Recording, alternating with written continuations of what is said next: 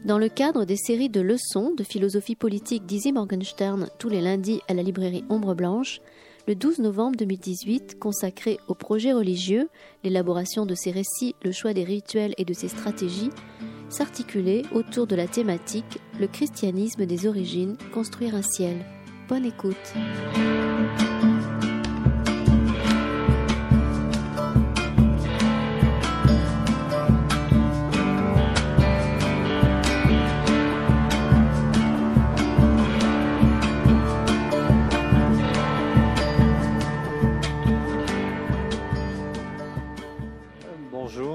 On va commencer avec un, deux minutes d'avance parce que, comme dans les autobus collectifs au Proche-Orient, quand c'est plein, le bus démarre et voilà quoi. Il y a pas de... Et normalement, euh, j'ai coutume d'attendre, commencer à l'heure et finir à l'heure. Commencer à l'heure par respect pour les gens qui viennent et finir à l'heure, pareil, pour pas désespérer ceux qui ont tenu bon jusqu'au dernier moment. Donc, euh, j'aurais en profité pendant ces deux minutes pour rappeler euh, ce qu'on fait là, enfin en tout cas moi ce que je fais là.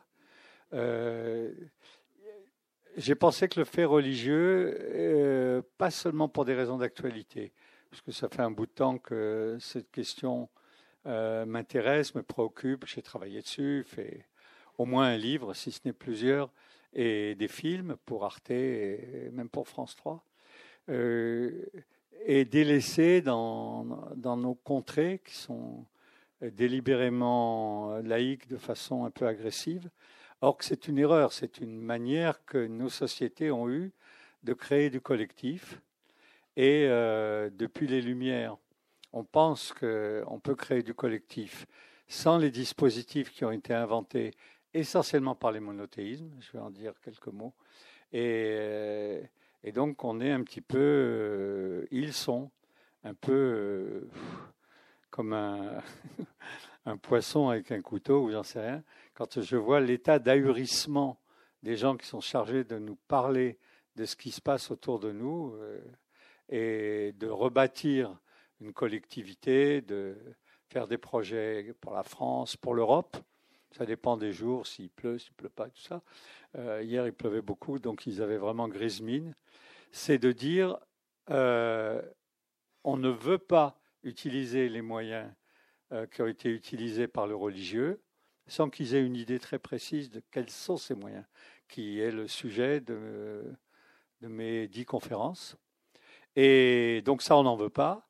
Par contre, on n'a aucune idée de comment faire pour... Euh, avec ce champ de ruines euh, d'individualité euh, rétive, si je veux, quand je veux, et peut-être, et il faut que j'examine la question personnellement et tout le fourbi, euh, on a perdu le moyen euh, d'avoir des collectivités nécessaires, vivantes, c'est une chose, mais nécessaires. Euh, l'idée absurde qu'on peut tout traiter soi-même. Euh, quand je dis tout traiter soi-même, c'est soi-même, pas les petites unités, parce que même un couple, c'est une collectivité. Et donc, euh, si on pense qu'on peut se débrouiller tout seul, évidemment, le couple ne va pas durer, euh, les enfants vont casser la tête, parce que euh, évidemment, ils ont d'autres projets que ceux des parents, ils veulent aller ni à la mer, ni à la montagne, mais avec le, leurs amis. Donc, à partir du moment où se posent des questions qui concernent une collectivité, aussi petite soit-elle, se pose la question de comment faire une collectivité. Donc ça, c'était le résumé euh, général de l'esprit de pratiquement tous les cycles. Mais je n'avais pas abordé le religieux, parce que bon, c'est un champ de mine. Et comme je ne suis pas militant, euh, je ne suis pas religieux, je me suis dit, j'ai des amis, tout ça. J'ai des gens qui m'ont dit, ah, tu fais du religieux, je ne viens plus. Et ils ont tenu, ils ont tenu parole, je ne les vois pas. Donc euh, c'est dommage, parce que c'est des gens que j'aime beaucoup, mais bon, que faire ? Euh, donc, le, la première, euh, le premier rendez-vous, la première leçon portait sur euh, les religions des peuples premiers. Euh, d'abord, ça me paraissait important de le traiter, même si on ne comprend pas grand-chose et qu'il est difficile de dire des choses pertinentes. On, c'est des peuples sans écriture. C'est comme ça qu'on détermine, qu'on définit les peuples premiers, peuples sans écriture. Et donc, on n'a pas de traces claires de ce qu'ils pensaient. On n'a pas de traces claires de ce qu'il faisait, ni qui fait quoi, on en a un peu. mais ce n'est pas en interrogeant les peuples premiers euh, au début du, du dix-neuvième siècle, milieu, fin du, et début du vingtième siècle, en Australie ou en Afrique, qu'on était sûr d'être dans l'état d'esprit de ce qui existait euh, dix siècles avant notre ère. Sans doute, mais pas sûr. Ça, c'est un. Et deux, on ne comprend pas tout à fait ce qu'ils racontent. Ce n'est pas qu'il n'y a pas eu des gens pour euh, étudier leur langue, mais la notion de, de Dieu n'est pas la même, la notion de sorcier, le rituel, euh, euh, la mort, la violence, tout ça. Et alors, je ne reviens pas là-dessus, mais on a eu droit à tout, puisque le travail d'un intellectuel, surtout s'il est payé par l'État, en France, il est payé par l'État, sinon il n'existe pas, c'est de mettre en place et de, d'inventer un dispositif unitaire, c'est-à-dire Euh, la religion, c'est Durkheim, la société. J'ai tendance à me rallier à, à sa manière de penser. Euh, il y a un arrière-pays euh, à la religion qui est mythique ou mythologique. C'est Freud ou Jung. Euh, c'est euh, toute une série de euh, comment dirais-je euh, de principes magiques et de, de, de refus de la raison, ou plutôt de pensée prélogique. C'est Lévi Brühl, c'est d'une certaine façon une grande partie des structuralistes. Et puis, euh, euh, Claude Lévi-Strauss, qui a vécu assez longtemps pour se, rac- se rendre compte qu'il racontait des conneries, mais ce n'est pas donné à tout le monde, il a vécu plus de cent ans. C'est de penser que c'était, euh, ce sont des structures élémentaires, évidemment, donc on est dans le structuralisme, sur lesquelles il n'y a pas lieu de se poser la question du sens, ce qui est quand même un mépris absolument intersidéral par rapport aux gens eux-mêmes, à l'époque, qui se cassaient la tête pour trouver un sens à ce qu'ils faisaient. Donc on faisait l'économie de ce sens. Ils faisaient des rituels, ils accomplissaient un certain nombre de choses parce qu'ils étaient manipulés et pilotés par des structures élémentaires. Bon, il fallait faire ça, et il fallait que je vous le rappelle, parce que quand on rentre dans les monothéismes, on est totalement ailleurs. Totalement. Et donc, et donc une difficulté supplémentaire pour ceux que, ça, que le religieux énerve, parce que pour eux c'est tout pareil, la religion est faite par des gens qui croient à des conneries, ça c'est pas impossible hein, franchement, et donc des gens qui croient à des niaiseries, il y en a dans les peuples premiers, ils croient à des niaiseries dans le judaïsme, ils croient à des niaiseries dans le christianisme, christianisme alors là, et euh, dans l'islam aussi, donc euh, en bâtissant l'idée qui vient des Lumières, qui vient de Descartes, enfin bon, la, la liste des nuisibles est interminable, à savoir que ce qui construit une collectivité, ce sont les individus, ils s'associent, et c'est un ensemble d'individus qui font contrat et qui constituent une collectivité. Évidemment, on va s'appuyer sur la foi de chacun. Cette méthode n'a aucun sens, aucun. La foi de chacun est une déclinaison à l'intérieur d'un dispositif collectif. Et donc, on l'a vu pour le judaïsme, je vous le rappelle quand même, parce que ça reste intriguant. Euh, le fait de croire en Dieu ne sert à rien, c'est un système qui repose sur un peuple, donc une collectivité, comme Durkheim, qui n'était pas pour rien le fils de deux rabbins, euh, l'inventeur de la sociologie, savait que ce qui compte d'abord et avant tout, c'est le fait qu'il y a une collectivité, et que cette collectivité, ici en l'occurrence pour le judaïsme, c'est le peuple juif, qu'il a un programme. Donc là, je vais en redire quelques mots, puisque le christianisme va se construire en adoptant le programme de, qui avait été mis en avant par le judaïsme, mais en refusant la méthode. Donc, et pareil pour l'islam, aussi curieux que ça puisse paraître. L'islam fait partie de cette famille infernale, ou au contraire, à qui on doit beaucoup, qui sont les trois monothéismes. Je traiterai aussi, au cours de l'année, des religions d'Orient qui ne font pas partie des monothéismes, qui sont des spiritualités ou des religions, hein, je ne veux pas discuter de ça, mais qui n'en font pas partie, et des Lumières. Parce qu'évidemment, le dernier truc qui nous est tombé dessus, c'est les Lumières, et ensuite le marxisme, mais là on est dans des cas de figure plus faciles à comprendre. Alors, le judaïsme, et qu'est-ce qui lui est arrivé qui fait qu'en son sein, en son sein, est né le christianisme. Après, le christianisme a eu une autre vie, mais cette autre vie, je ne vais pas la traiter maintenant, Je vais la traiter dans un autre rendez-vous qui est en, en janvier ou en février, vous regarderez sur le programme, qui est, que j'appelle le christianisme impérial.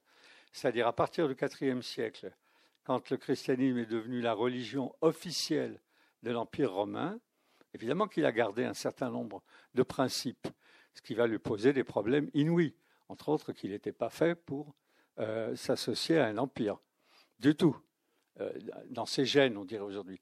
Génétiquement, ce n'était pas son boulot d'aider l'Empire romain à sortir de la panade.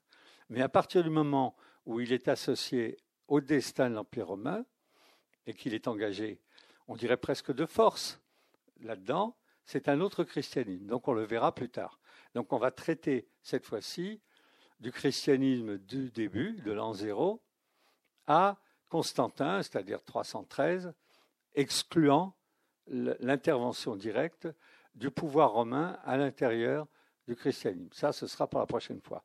De même, le judaïsme, je l'ai traité quand il était une religion nationale sur sa terre, et lorsqu'il va devenir, par la force des choses, et en même temps que le christianisme, donc ils vont se séparer, se distinguer, disent les profs de fac, qui ont horreur d'énerver euh, les, les gens qui les notent, mais cette distinction, c'est une séparation. La quasi-totalité des gros livres écrits par des chercheurs de l'université française portent sur la distinction entre le christianisme et le judaïsme. Bon, c'est une moquerie. Ils se sont séparés, puis après ils ont fini par se massacrer. Donc euh, je ne sais pas ce que c'est qu'une distinction. Mais c'est là-dessus qu'ils ont travaillé. Donc on va voir les trois premiers siècles, du premier siècle jusqu'à trois cent treize. Je dirai quelques mots, évidemment, sur le judaïsme, mais le judaïsme, c'est un sujet, en janvier, je crois, plus tard, qui est le judaïsme de l'étude. Il n'a plus de territoire, il n'a plus de structure d'État, il n'a plus de grand prêtre, il n'a plus de roi, et donc il va changer complètement, on dirait aujourd'hui, de logiciel. Évidemment, ce qui est ahurissant, c'est qu'il aurait dû disparaître. Parce que quand on a perdu tout ça, normalement, on, on ferme et on s'en va et on se dissout au sein des autres peuples. Alors, qu'est-ce qui est arrivé au judaïsme qui a euh, provoqué l'émergence d'un courant chrétien, puis du christianisme? On peut dire qu'au quatrième siècle de notre ère, le christianisme a définitivement supplanté le judaïsme, a définitivement supplanté le paganisme, donc j'en parlerai, parce qu'il n'avait pas que, comme souci que le judaïsme, et a définitivement supplanté la gnose, j'en parlerai également, qui est le paysage de sa naissance. Les juifs, euh, les gnostiques et euh, les païens. Le judaïsme, le début des gros problèmes et en même temps de ce qui permet la lisibilité du processus euh, des juifs, c'est évidemment l'exil. huitième siècle avant notre ère, septième siècle avant notre ère, ils perdent l'État, un État, ils perdent la possibilité d'avoir une religion nationale, un roi, ils n'ont plus de roi, ils n'auront plus de roi, euh, et le grand prêtre. Ils auront pendant un certain temps un grand prêtre. Grand prêtre, c'est important, c'est un temple. Donc il y a un endroit où vous pouvez aller, euh, et vous êtes encore territorialisés. À partir du moment où ils vont être en exil, ils seront déterritorialisés. C'est une invention des monothéismes, la religion déterritorialisée, qui repose sur un programme, des principes, mais qui n'a pas besoin d'être posé quelque part, d'avoir un centre, d'avoir euh, euh, même le christianisme, on le sait, là je saute un peu, mais enfin, euh, Rome euh, est le lieu de résidence de la papauté, mais ça n'est pas venu tout de suite. Et quand les protestants et d'autres se sont séparés euh, euh, du catholicisme, ben, il est resté des chrétiens. Et ils n'avaient pas besoin de Rome. Donc, la religion qui est inventée à ce, à ce moment-là, elle est déterritorialisée et surtout se met en place un programme qui est le programme auquel on doit, au fond, c'est mon avis, et pas le seul, mais on n'est pas très nombreux en France, on doit notre société. À savoir, dans une société qui est écrétée, ni, qui n'a pas de chef, qui n'a pas de prêtre, qui n'a pas de territoire. Ça, je parle de la société juive qui est, qui est, qui est, qui est au plus bas. La, le fait d'offrir aux classes moyennes, j'ai tendance à dire nous, peut-être qu'il y a parmi vous des, des chefs d'entreprise ou des présidents de région, mais je ne crois pas, parce que je les aurais vus, donc des gens qui ont des responsabilités au-delà du fait d'être des simples kidam, euh, de donner aux simples kidam un principe espérance et un programme, à savoir, c'est la première fois dans l'histoire de l'humanité, ça pour le coup on peut le dire, même si on va voir du côté de la Chine ou ailleurs, qu'une population se espère dans une vie meilleure et qu'elle l'espère où que ce soit. Elle n'est pas obligée d'être sur sa terre, elle aurait aimé être sur sa terre, mais c'est plus possible, et qu'elle se dote d'un programme pour pouvoir réussir à avoir une vie digne, une vie de justice et de dignité. Elle invente aussi une certaine forme de démocratie à laquelle je tiens personnellement beaucoup, mais je n'ai aucun succès, parce qu'en France, la démocratie, c'est le libre débat, c'est la Grèce. Or, il y a de très bons livres qui disent comment les Grecs se sont coulés eux-mêmes en discutant sur l'agora du fait d'aller attaquer Syracuse ou le machin. Ils débattaient, ils prenaient une décision, et évidemment, une fois sur deux. C'est un livre magnifique, je retrouverai le nom de cette personne. C'est Les difficultés de la démocratie grecque, je crois, où elle passe en liste chaque fois que sur l'agora, ils ont pris des décisions à la con, une fois sur deux. Mais c'était des décisions prises par des êtres pensants et raisonnables. Il existe une autre forme, et on, et on en vient. Notre démocratie vient de là.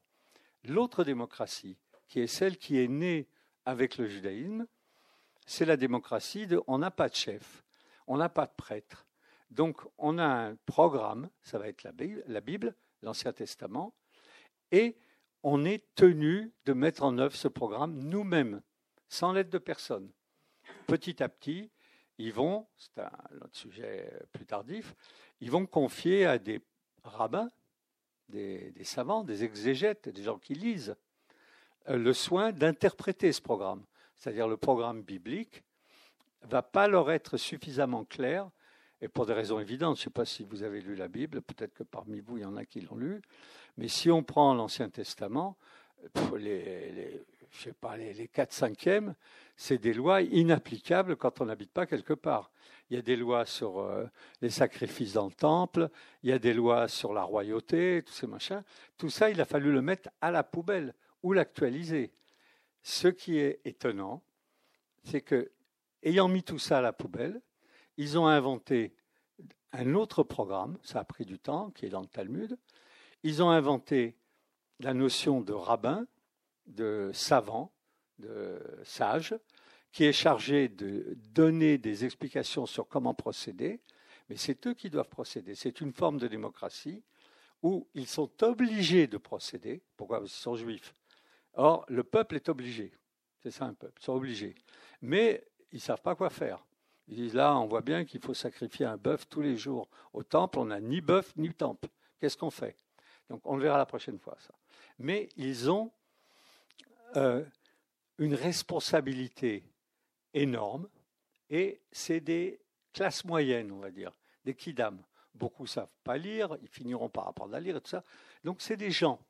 Les gens sont d'un seul coup investi d'un programme qui consiste à permettre un monde de justice et de dignité pour tous, pour les laisser pour compte de l'humanité.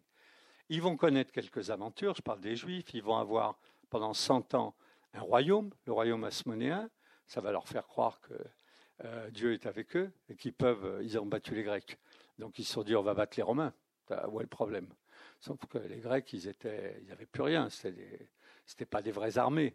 Alors que les Romains, quand ils ont vu les révoltes que les Juifs ont menées au premier siècle avant notre ère, ils ont dit « mais ça va pas cette histoire » et ils ont envoyé des unités énormes. Ils ont perdu une quantité incroyable de soldats dans la guerre qu'ils ont menée contre les Juifs.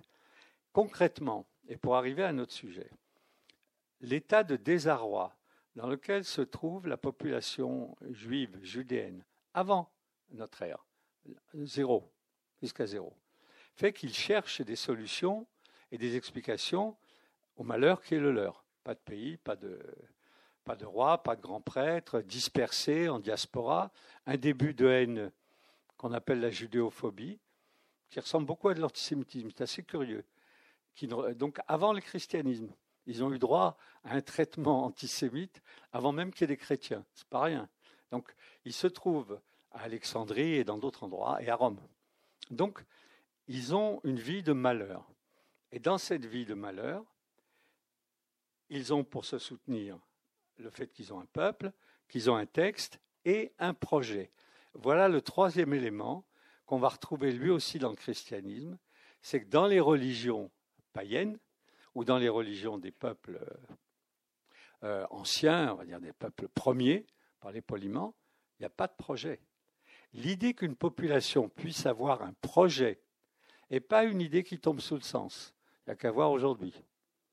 Les gens peuvent avoir pour tout projet de vivre et d'aller à la mer, à la montagne, de gagner sa vie, euh, de se débarrasser le plus tôt possible des enfants, parce que c'est des emmerdeurs et tous ces trucs-là. Donc, on n'est pas obligé d'avoir des projets et qui plus est des projets collectifs. Qu'est-ce qu'un projet collectif ?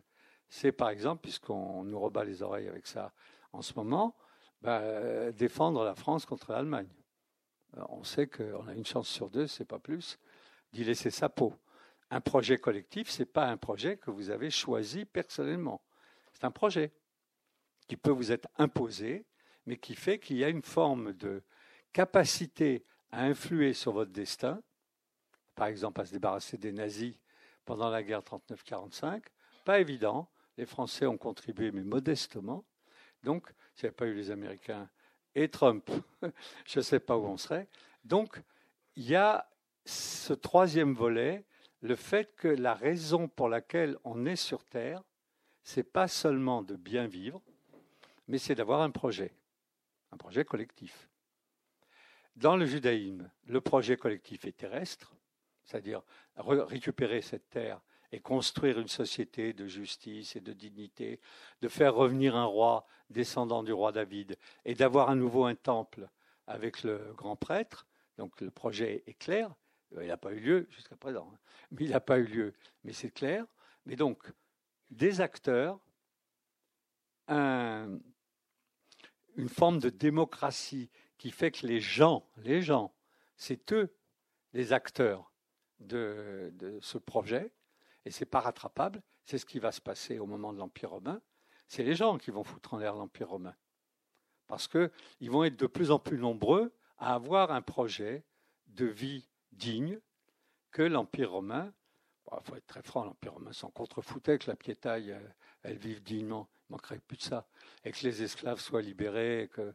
Où allons-nous si on fait ça ? Je veux dire, il n'y a plus personne pour travailler. Donc, ces trois éléments, une population désignée pour faire le travail d'un monde de justice et de dignité pour tous. Il ne faut pas oublier de rajouter pour tous. Donc, y compris, le cas échéant, pour les rois. La Bible montre le roi David. Bon, la Bible est un livre de contes de fées, mais enfin, elle montre le roi David euh, se promenant avec la Bible, la Torah, et disant « Moi aussi, je suis soumis à ce texte ». Il n'y a pas grand monde qui fait ça depuis. Hein. Que ce soit les rois, les présidents de la République, entre l'État, c'est moi et tout ça. C'est-à-dire, tout le monde est soumis à ce qui fait qu'il y a une dimension éthique qui nous oblige. On est obligé d'être éthique, on est obligé d'être moraux. Et pourquoi ? Parce que ça ne se démontre pas, ça ne se discute pas. J'ai déjà eu l'occasion de le dire. À un moment, à la télé, Ardisson a posé au grand rabbin une question. Il lui a dit « Mais comment vous pouvez expliquer que les Juifs ne mélangent pas le lait et la viande, c'est-à-dire mangent rituellement, cachère, euh, à partir de ce verset, « Tu ne feras pas cuire le chevreau dans le lait de sa mère ». Je reconnais que quand on lit ce verset, on n'en induit pas directement qu'ils ne peuvent pas manger dans le même repas du lait et de la viande. Et le grand rabbin, enfin Korchia, a dit ce que les Juifs savent. Il a dit, c'est comme ça. Vous voulez un récit ? On a un récit. Mais l'obligation, c'est l'obligation. Respecter le Shabbat, la circoncision, enfin bref, toutes les obligations. Alors, cette situation... Va être, va, le judaïsme va s'effondrer de l'intérieur et de l'extérieur aussi, mais à, entre le deuxième, le premier siècle avant notre ère et le premier après. pour faire vite, parce qu'on va arriver quand même au christianisme, c'est important de comprendre ça, il va perdre les batailles qu'il va engager, il va perdre Jérusalem en soixante-dix après notre ère, il va y avoir une nouvelle révolte qui est très importante pour notre histoire, c'est-à-dire pour le christianisme, qui est celle d'un dénommé Bar Kokhba, qui se prétend le Messie, parce que les Messies courent les rues. Euh, Jésus, s'il a existé, il est un de, des nombreux Messies qui se promènent. Vous savez, quand la situation n'est pas bonne, il y a plein de gens qui se baladent sur les places publiques et qui disent euh, « Je suis celui qui va vous sortir de là ». Il y a, il y a même des Messies, on en a les traces écrites, qui s'appelaient Jésus et qui ne sont, sont pas celui-là. Jésus de Giscala et d'autres contemporains de Jésus. Donc, il y a une période longue, hein, de plusieurs siècles, de désarroi et de pagaille la plus noire. Quand on rentre dans une période de pagaille, de désarroi, et qu'on n'a plus les outils qu'on avait avant, un État, un roi, hein, euh, les solutions partent dans tous les sens. Et le judaïsme offre, à ce moment-là, une foultitude de courants. Des courants fanatiques, les zélotes. Ils disent qu'il faut découper les Romains jusqu'au dernier avec euh, au couteau. Ils n'avaient pas beaucoup d'armes. Donc, ça, c'est un. Ils vont mettre leur truc en application, mais comme ils ne peuvent pas s'attaquer aux Romains au couteau, parce que les Romains, quand même, c'est une armée, ils vont tuer les Juifs qui ne sont pas d'accord avec eux pendant le siège de Jérusalem, au couteau. Il y a des Sadducéens. Sadducéens, c'est des, un groupe... Euh, qui dépend du temple. Évidemment, quand il n'y aura plus de temple, ils se retrouveront totalement couillons. Mais pendant la guerre qui est en soixante-dix, euh, que les Romains mènent à Jérusalem, ils sont enfermés à Jérusalem. Malheureusement, enfermés avec les... Euh, comment ça ? Ceux qui manient le couteau. Et avec des... Euh, filles, euh, euh, comment ils s'appellent ? Voilà, j'ai toujours les problèmes avec les noms, mais on pense qu'à eux. Ceux que Jésus va critiquer le plus... C'était les pharisiens, merci. Qu'est-ce que je ferais sans vous ? Et donc, euh, et les pharisiens sont, pour faire simple, des raisonnables, des gens qui sont raisonnables, qui disent, vous voyez bien qu'on n'y arrivera pas. Les Romains, c'est, la plus puissante, euh, c'est le plus puissant empire de l'époque, et eux, ils n'ont pas le recul pour dire qu'il n'y avait, avait pas d'autres dans le coin, d'autres empires qui ont été plus puissants que l'Empire romain, donc on compose avec eux. Qu'est-ce que ça veut dire ? On renonce au pouvoir politique et on garde le pouvoir religieux. Or, les Romains avaient autorisé le culte du judaïsme. Les Romains n'étaient pas des gens compliqués. Ils pensaient que tout ça, c'était des conneries et que quand les gens voulaient conserver un certain nombre de rituels, du moment qu'ils faisaient correctement leur travail de citoyen, c'était bon. Ils ne le faisaient pas correctement, ils ne voulaient pas se battre le samedi. Ils refusaient qu'on mette des statues romaines dans le temple. Bon, c'était des emmerdeurs, les Juifs. Ça, c'est quelque chose qu'il faut garder présent à l'esprit. Mais les Romains, pff, bon, il y avait une forme de lassitude, mais pas au point de les massacrer. Mais là, ils se révoltent. Donc, lorsque Jérusalem tombe, il reste une énigme. Que faire ? Les pharisiens vont tenter et réussir une O P A sur ce qui reste du judaïsme. Ils vont dire... on va se tourner vers l'étude. On renonce totalement à devenir un, un empire ou un État. Ou... Et donc, on en parlera la prochaine fois, c'est les textes et l'étude qui vont être la particularité du judaïsme jusqu'à l'émancipation, c'est-à-dire jusqu'aux Lumières. Le christianisme, alors on va rentrer maintenant dans les trucs historiques. Il y avait sans doute des gens qui devaient ressembler à des chrétiens à cette époque-là. Le problème, c'est qu'on n'en a strictement aucune trace. Aucune trace, c'est très peu. Parce que c'est une des périodes les plus documentées de l'histoire de cette époque. Il y a d'abord un historien qui s'appelle Flavius Josèphe et qui s'est rallié aux Romains, mais qui est juif, et qui écrit des textes apologétiques pour montrer que les Juifs sont un grand peuple, plus ancien que les Romains, machin, tout ça. Et il en a écrit une tartine, il y a une quinzaine de volumes. Il y a quelques lignes qui sont interpolées, c'est difficile de penser autrement, à un moment, dans un truc qui n'a rien à voir, et il dit, il vint un homme extraordinaire, Jésus, qui faisait des miracles et tout ça, et c'est fini. Il y a quelques lignes. Donc, il ne dit pas qu'il est Dieu, mais il dit qu'il était thaumaturge. Mais en même temps, comme il donne des détails sur toutes les sectes juives connues et inconnues de l'époque, et c'est lui qui nous les décrit le plus, on pense que c'est quelqu'un, un copiste, c'était beaucoup copié, Flavius Josèphe, hein, chez les chrétiens, les chrétiens ont hérité de Flavius Josèphe, euh, qui a dit, c'est pas possible. Il couvre cette période, mais totalement. Il est né vers vingt, je crois, vingt ou vingt-cinq, ou plus, et il meurt euh, en quatre-vingt-dix-huit. Donc, il est pile dans l'affaire. C'est le gars le plus documenté là-dessus. Rien sur le chrétien. Rien. Ça, c'est un. Philon d'Alexandrie, même chose. Philon d'Alexandrie, un des philosophes les plus importants de l'époque, rallié à Platon. On, il y a un esprit chrétien dans la philosophie de Platon. C'est-à-dire que ce qui compte, c'est les concepts et pas les faits. Donc, il abandonne totalement les rivages du judaïsme. Il dit chaque personnage de la Bible est une allégorie. Euh, Moïse, c'est la bonté, sa femme, c'est la tendresse. Enfin, bon. Bon, ça fait des difficultés pour lire ce qui est quand même des histoires historiques, enfin, qui se veulent historiques. Mais il est dans un esprit pris à la philosophie grecque qui va permettre au christianisme de se développer, c'est-à-dire de décoller du monde matériel. Mais il ne parle pas une seconde des chrétiens. Troisième mauvaise nouvelle récente, c'est les manuscrits de Qumran. Dans les grottes du désert de Judée, à Qumran, au sud de Jérusalem, sud-est, ont été découverts huit cents morceaux qui sont l'équivalent de trois cents textes.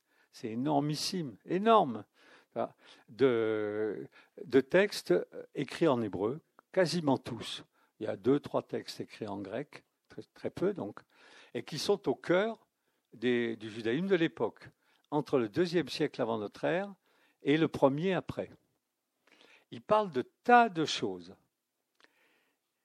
Les, les pères, ça a été au début, donc comme c'était en Jordanie, avant la guerre des six jours, quand ça a été trouvé, euh, non, avant la création de l'État d'Israël, pardon, ce sont des dominicains qui ont traité ces questions.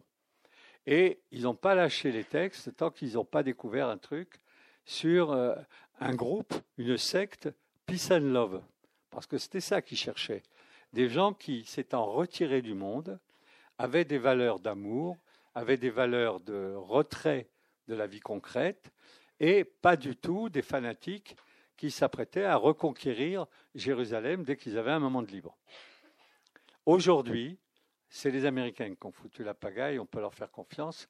Au bout de vingt ans, ou quinze, entre quinze et vingt ans, je ne me souviens plus des dates, où ces textes ne sortaient pas, au compte-gouttes. Il faut dire qu'il est, il est collé avec des bouts de scotch et tout. C'était assez émouvant parce que c'est l'école biblique de Jérusalem, ils n'avaient pas de budget, tout ça. Enfin bon. Mais ils reconstituaient les petits bouts par petits bouts. Il y avait des rouleaux complets. Enfin, bref, les chercheurs américains, des chercheurs américains, ont dit « ou vous nous lâchez ces textes », où on fait un scandale inouï et on vient les chercher, comme ça, en menaçant.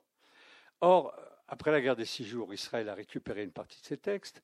Pour faire court, ces textes ont tous été publiés à cause ou grâce aux Américains, tous étaient traduits, les manuscrits de Qumran, on peut les lire, ça ne coûte pas une fortune, dans plusieurs bouquins, plusieurs éditions, en français. Qu'est-ce qu'on voit?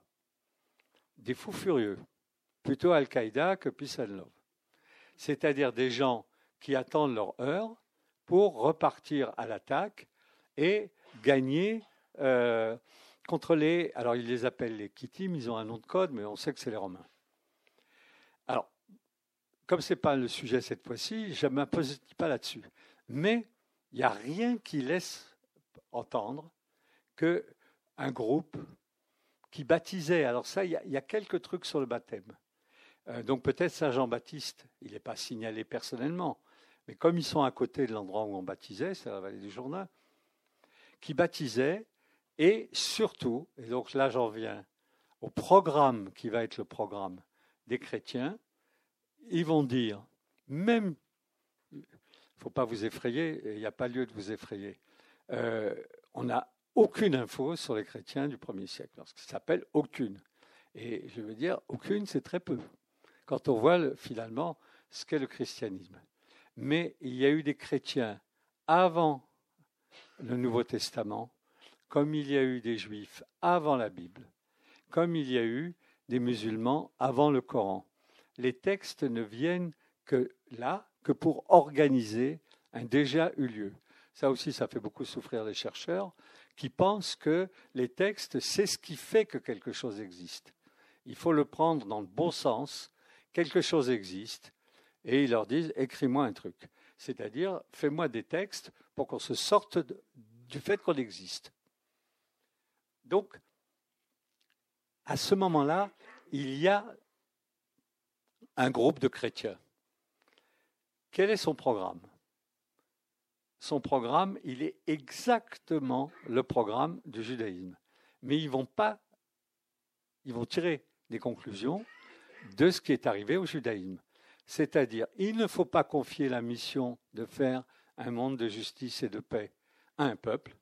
Ce peuple a échoué, il a été massacré, il a perdu ses institutions, il n'a plus de territoire, pardon de me répéter. Et donc, catégoriquement, ils disent, il ne faut pas confier cette mission à un peuple.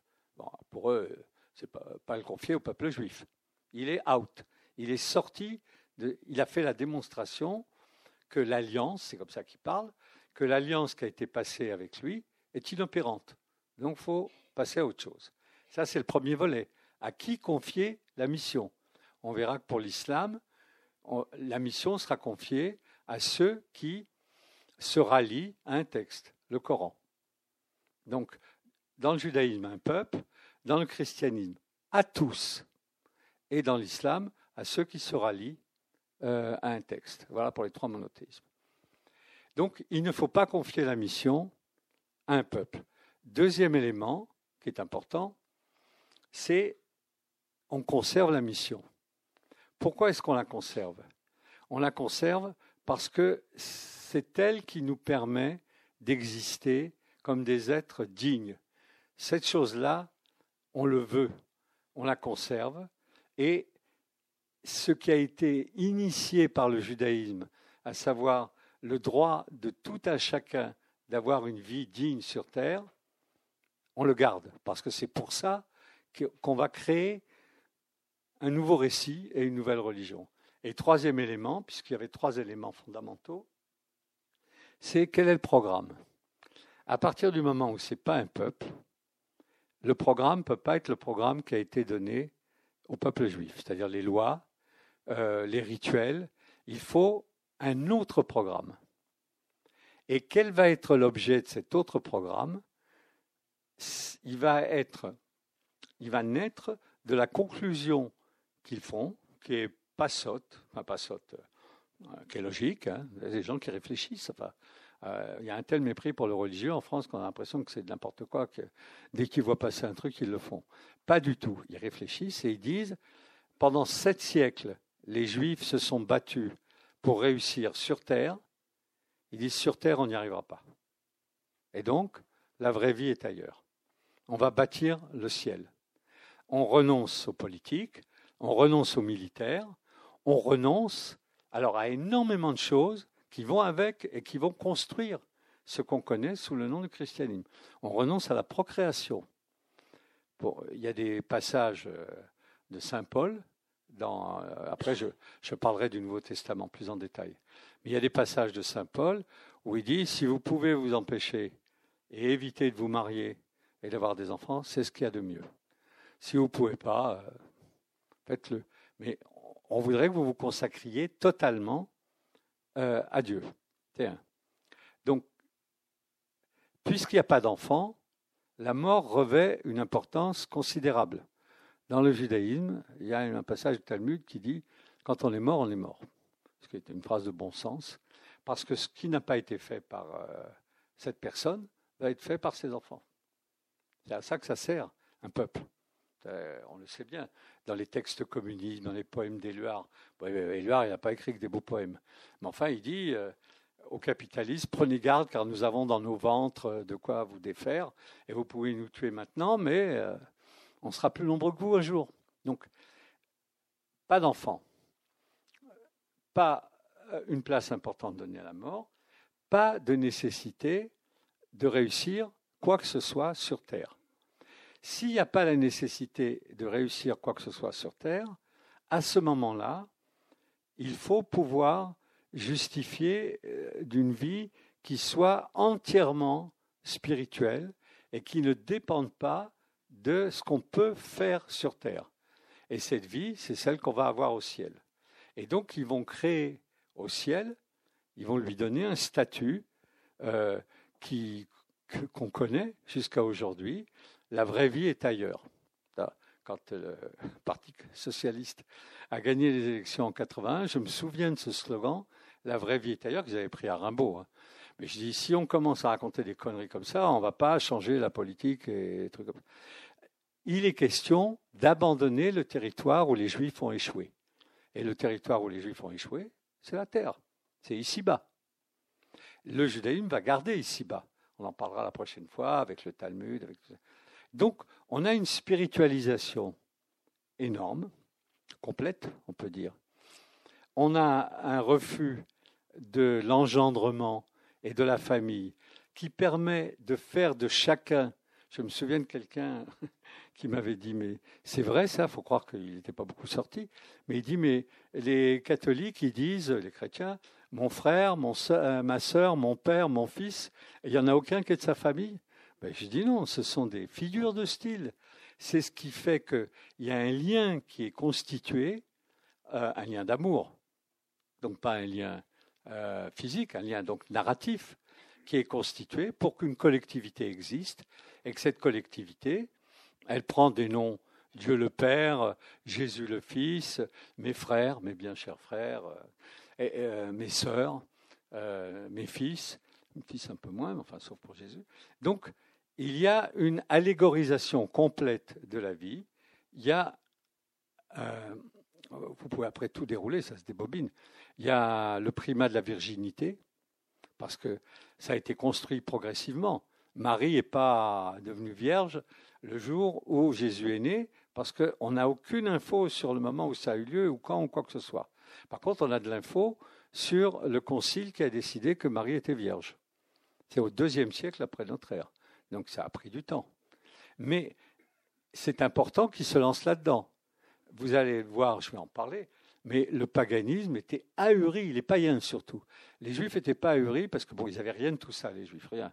La virginité, tout ça, ça n'existe pas. Le, euh, l'intention meilleure que l'acte, enfin tous ces trucs-là qui ont été inventés par le christianisme.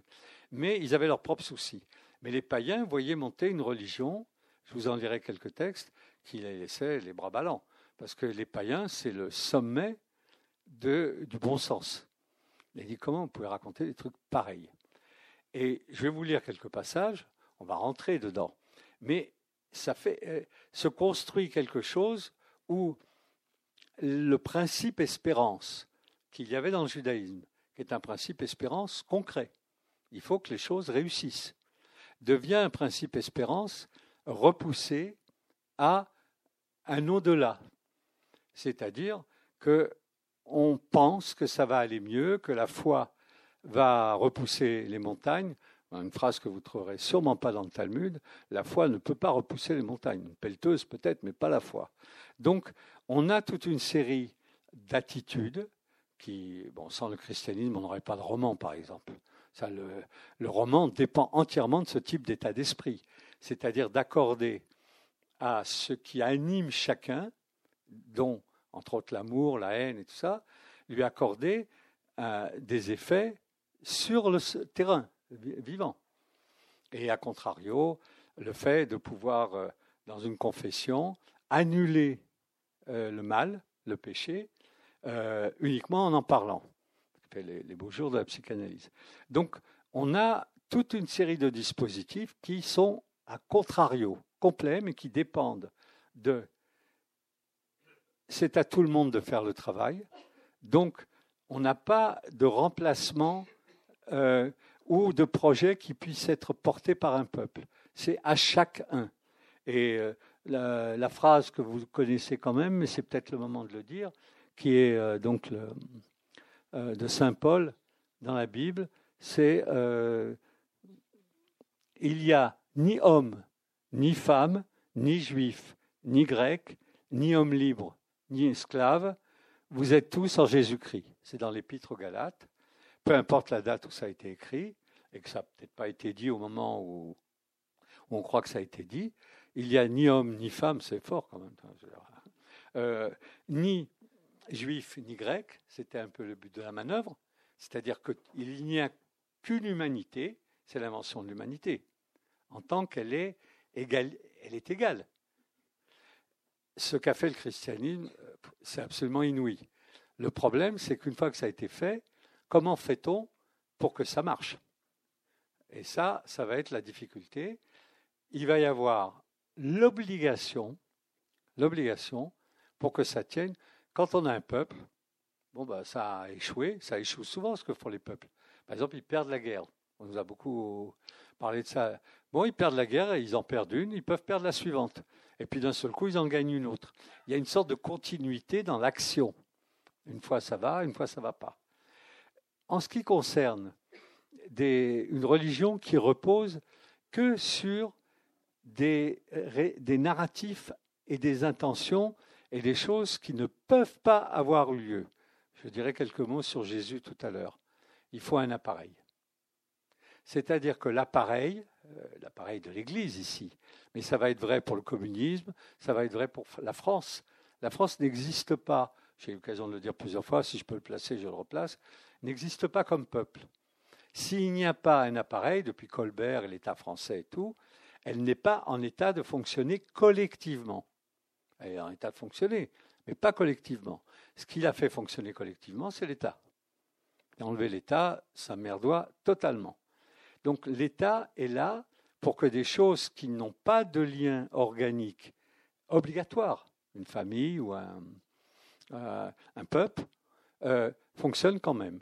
Donc ils vont spontanément, mais lentement, euh, se rallier à l'idée qu'il leur faut une église.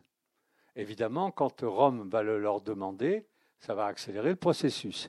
Ils vont remplacer l'appareil romain pas à pas. C'est-à-dire là où il y a des préfets, il y aura des évêques, là où ils vont faire de l'appareil romain le modèle de l'appareil de l'Église. Mais ce n'est pas tout. Ils vont euh, utiliser la dispersion dans, dans la totalité de l'Empire romain des communautés juives pour aller prêcher, faire des prédications à l'intérieur de ces communautés. Ce qui prouve bien qu'au moins pendant le premier et le deuxième siècle de notre ère, ils étaient les bienvenus dans ces synagogues, que ce soit à Antioche, à Alexandrie, à Rome, où il y avait toutes sortes de rigolos qui venaient et qui disaient « Oui, euh, vous avez, nous avons pardon, une alliance avec euh, Dieu qui a été passée, c'est-à-dire nous sommes destinés à réussir, mais la méthode n'est pas la bonne. » Et alors, quand est-ce que ce clivage est devenu de plus en plus brutal? Le Nouveau Testament en rend compte. Petite parenthèse sur le Nouveau Testament. Quand est-ce qu'il a été écrit? Les gens qui essayent de le sauver, c'est-à-dire qui essayent de dire « c'est un témoignage sur ce qui a eu lieu ».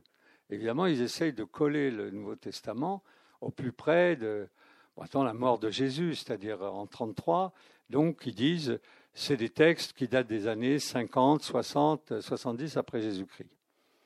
Aujourd'hui, maintenant que tout le monde est un peu calmé, sauf, on sait que ce n'est pas possible. Le, le Nouveau Testament a été mis par écrit quand la défaite des Juifs a été considérée comme irréversible. La perte de Jérusalem, soixante-dix, et le fait que la ville est rasée et que les Juifs sont à nouveau dispersés par les Romains, et la deuxième révolte en cent trente-cinq après Jésus-Christ, révolte contre les Romains, des Juifs, qui elle aussi est écrasée totalement. À ce moment-là, ceux qui sont des Juifs dans un premier temps écoutent les paroles de, entre autres, Saint Paul. Il a peut-être existé, mais même s'il n'a pas existé, ce qu'il dit est pertinent. Il dit « Avec les Juifs, on n'y arrivera pas ». Je vous rappelle, ici-bas, on n'y arrivera pas. Euh, avec euh, le Premier Testament, on n'y arrivera pas. Euh, avec les valeurs portées, c'est-à-dire les obligations, six cent treize commandements qui sont dans la Bible, on n'y arrivera pas. Il faut s'adresser à l'humanité tout entière et ça va être mon boulot. Donc le Nouveau Testament, si on le lit, ça a dû vous arriver, il est très clairement divisé en deux personnages clés. Un qui est Jésus, qui peut avoir existé, ça n'a pas beaucoup d'importance dans notre affaire, sauf pour un point, je vais signaler, et l'autre qui est saint Paul. Saint Paul n'a pas connu Jésus. Il dit qu'il l'a vu dans un, à Damas, au coin d'un poteau, des trucs comme ça, et donc il ne l'a pas connu personnellement, ce n'est pas un apôtre. Et on a donc bien deux figures qui roulent pour deux objectifs différents. Jésus, c'est très clair maintenant qu'on le lit sans s'énerver, il essaye de, d'améliorer les Juifs, c'est clair. Dans ses textes, dans ses sermons, dans la manière dont il s'adresse aux, aux Juifs, et à eux pratiquement, et seulement, il essaye de les améliorer. Les douze apôtres, est-ce qu'il y en a eu douze? C'est possible qu'il y en ait eu douze, euh, parce que c'était les douze tribus d'Israël, sont tous Juifs. Donc, il y a une équipe de Juifs qui essaye de sauver les Juifs. Ce truc-là ne va pas marcher. Après soixante-dix, notre ère, il y a quelqu'un qui sort du bois et qui dit « on arrête ». Il va à Jérusalem, là, le Nouveau Testament le raconte, et il va voir les gardiens du temple, c'est-à-dire la maison mère, où il y a les frères de Jésus, où il y a les apôtres et tout ça, et il leur dit « envoyez-moi chez les païens ». C'est-à-dire les incirconcis, c'est-à-dire tous, les pauvres R qui ne sont pas juifs. Ça ne se passe pas bien, ça se passe bien, il l'envoie, il ne l'envoie pas, enfin, il le fait. Et lui construit, le Nouveau Testament en témoigne, construit un dispositif à la fois pratique et théorique qui est valable pour tous. Il dit, vous n'avez pas besoin d'être circoncis, vous n'avez pas besoin de pratiquer la loi, vous n'avez pas besoin d'être juif, et on passe à une nouvelle alliance. La première est morte et nous sommes l'alliance future. Alors que les précédents disaient, bon, la première alliance, c'est-à-dire le premier projet, hein, on parle ici de projet, je ne sais pas ce que Dieu voulait et je sais, j'ai aucune info sur ses intentions. Mais le premier projet était un projet interne aux Juifs et le projet de Jésus est encore interne aux Juifs. Il consiste à tenter de les sortir de là et lui avec. Saint Paul, Paul dit non, on n'y arrivera pas. Et donc cette idée d'échec et d'échec euh, avec résilience, je l'ai déjà dit la dernière fois, je le rappelle, ce qui est ahurissant dans les monothéismes, c'est leur capacité de résilience. Après tout ce que les Hébreux et les Juifs ont ramassé, ils ne devraient plus être là aujourd'hui. Or, il y a une capacité de résilience qui est due au principe espérance. Bon, il y a des gens qui veulent croire que c'est parce que Dieu est là et tout ça, mais en fait, c'est dû au principe espérance. Le principe espérance, c'est on en a bavé, on a eu dix mille morts, on a eu cent mille morts, on a eu six millions de morts, je parle ici des Juifs, mais la roue tourne et on y arrive parce que tant qu'il y a un peuple, on peut continuer et on peut reconstruire ou construire le projet et lui offrir un support. La capacité de résilience des chrétiens, ça va être évidemment toute la longue martyrologie jusqu'à ce qu'il soit agréé par l'Empire romain, c'est-à-dire les trois premiers siècles, où les Romains vont les donner à manger aux lions, vont les massacrer, euh, dès qu'ils auront vu qu'ils présentent plus de dangers que les Juifs, et que dans les villes où il y a des Juifs et des gens qui se réclament de Christos, euh, au début il y a un peu de confusion chez les Romains. C'est-à-dire, visiblement, il parle de Juifs qui se réclament de Christos. Et on peut en plus essayer d'étudier la question. Tout ça les dépasse absolument. Mais le désordre ne les dépasse pas et le prosélytisme ne les dépasse pas. Il y a un prosélytisme énorme parce que, comme aujourd'hui, il n'y a que dix pour cent de la population, et encore je suis brave, qui vit bien à Rome. Les autres, les quatre-vingt-dix autres pourcents, ils cherchent un principe espérance. On connaît les récits, Covadis, et, c'est-à-dire les... les Euh, les esclaves qui finissent par se convertir au christianisme. Euh, tout ça est vrai, on le sait. Il y a un moment, on considère que les Juifs étaient tout autour du bassin méditerranéen, pratiquement dix millions. C'était le sommet. Après, ils vont redescendre jusqu'à quatre à cinq millions. Et au troisième, quatrième siècle de notre ère, ils seront deux fois moins. Mais sur ces dix millions qui sont dix pour cent de la population romaine, c'est énorme, énorme. Les chrétiens vont en prendre une partie. Ils vont rentrer dans les synagogues et vont dire « il y a quelque chose qui nous permet d'espérer et que vous n'avez pas, que nous n'avons pas ». Au début, ils parlent de eux au, ensemble. Quelqu'un est mort et ressuscité. Vous pouvez imaginer la stupéfaction de la population.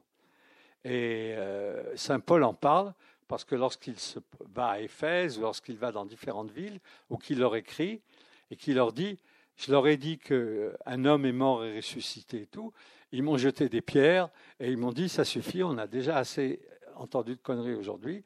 Donc, l'affaire n'est pas évidente. Ce qui est intéressant, c'est pas est-ce que ça a eu lieu, est-ce que ça n'a pas eu lieu. Ce qui est très étonnant, c'est que si ça a eu lieu et que personne ne s'en est rendu compte, on ne voit pas très bien un événement pareil, comment personne ne s'en est rendu compte. Surtout en deux étapes, la résurrection, la mort et la résurrection, et après le fait qu'il soit décrété fils de Dieu. Ça s'est fait progressivement. Au début, il est, pas, au début, il est un, un prophète qui a été mis en croix, c'est-à-dire un prédicateur qui est mis en croix. Puis, on dit qu'il a ressuscité. Donc, le principe espérance tient. Le, le, le Nouveau Testament en parle très clairement. C'est-à-dire, dès qu'il est mort, on croit, tout le monde s'est dispersé, ils ont dit, c'est fini, euh, cette affaire est bouclée, euh, tant pis, euh, on en cherchera un autre. Euh, dans le judaïsme, c'est pareil, ça peut vous rassurer.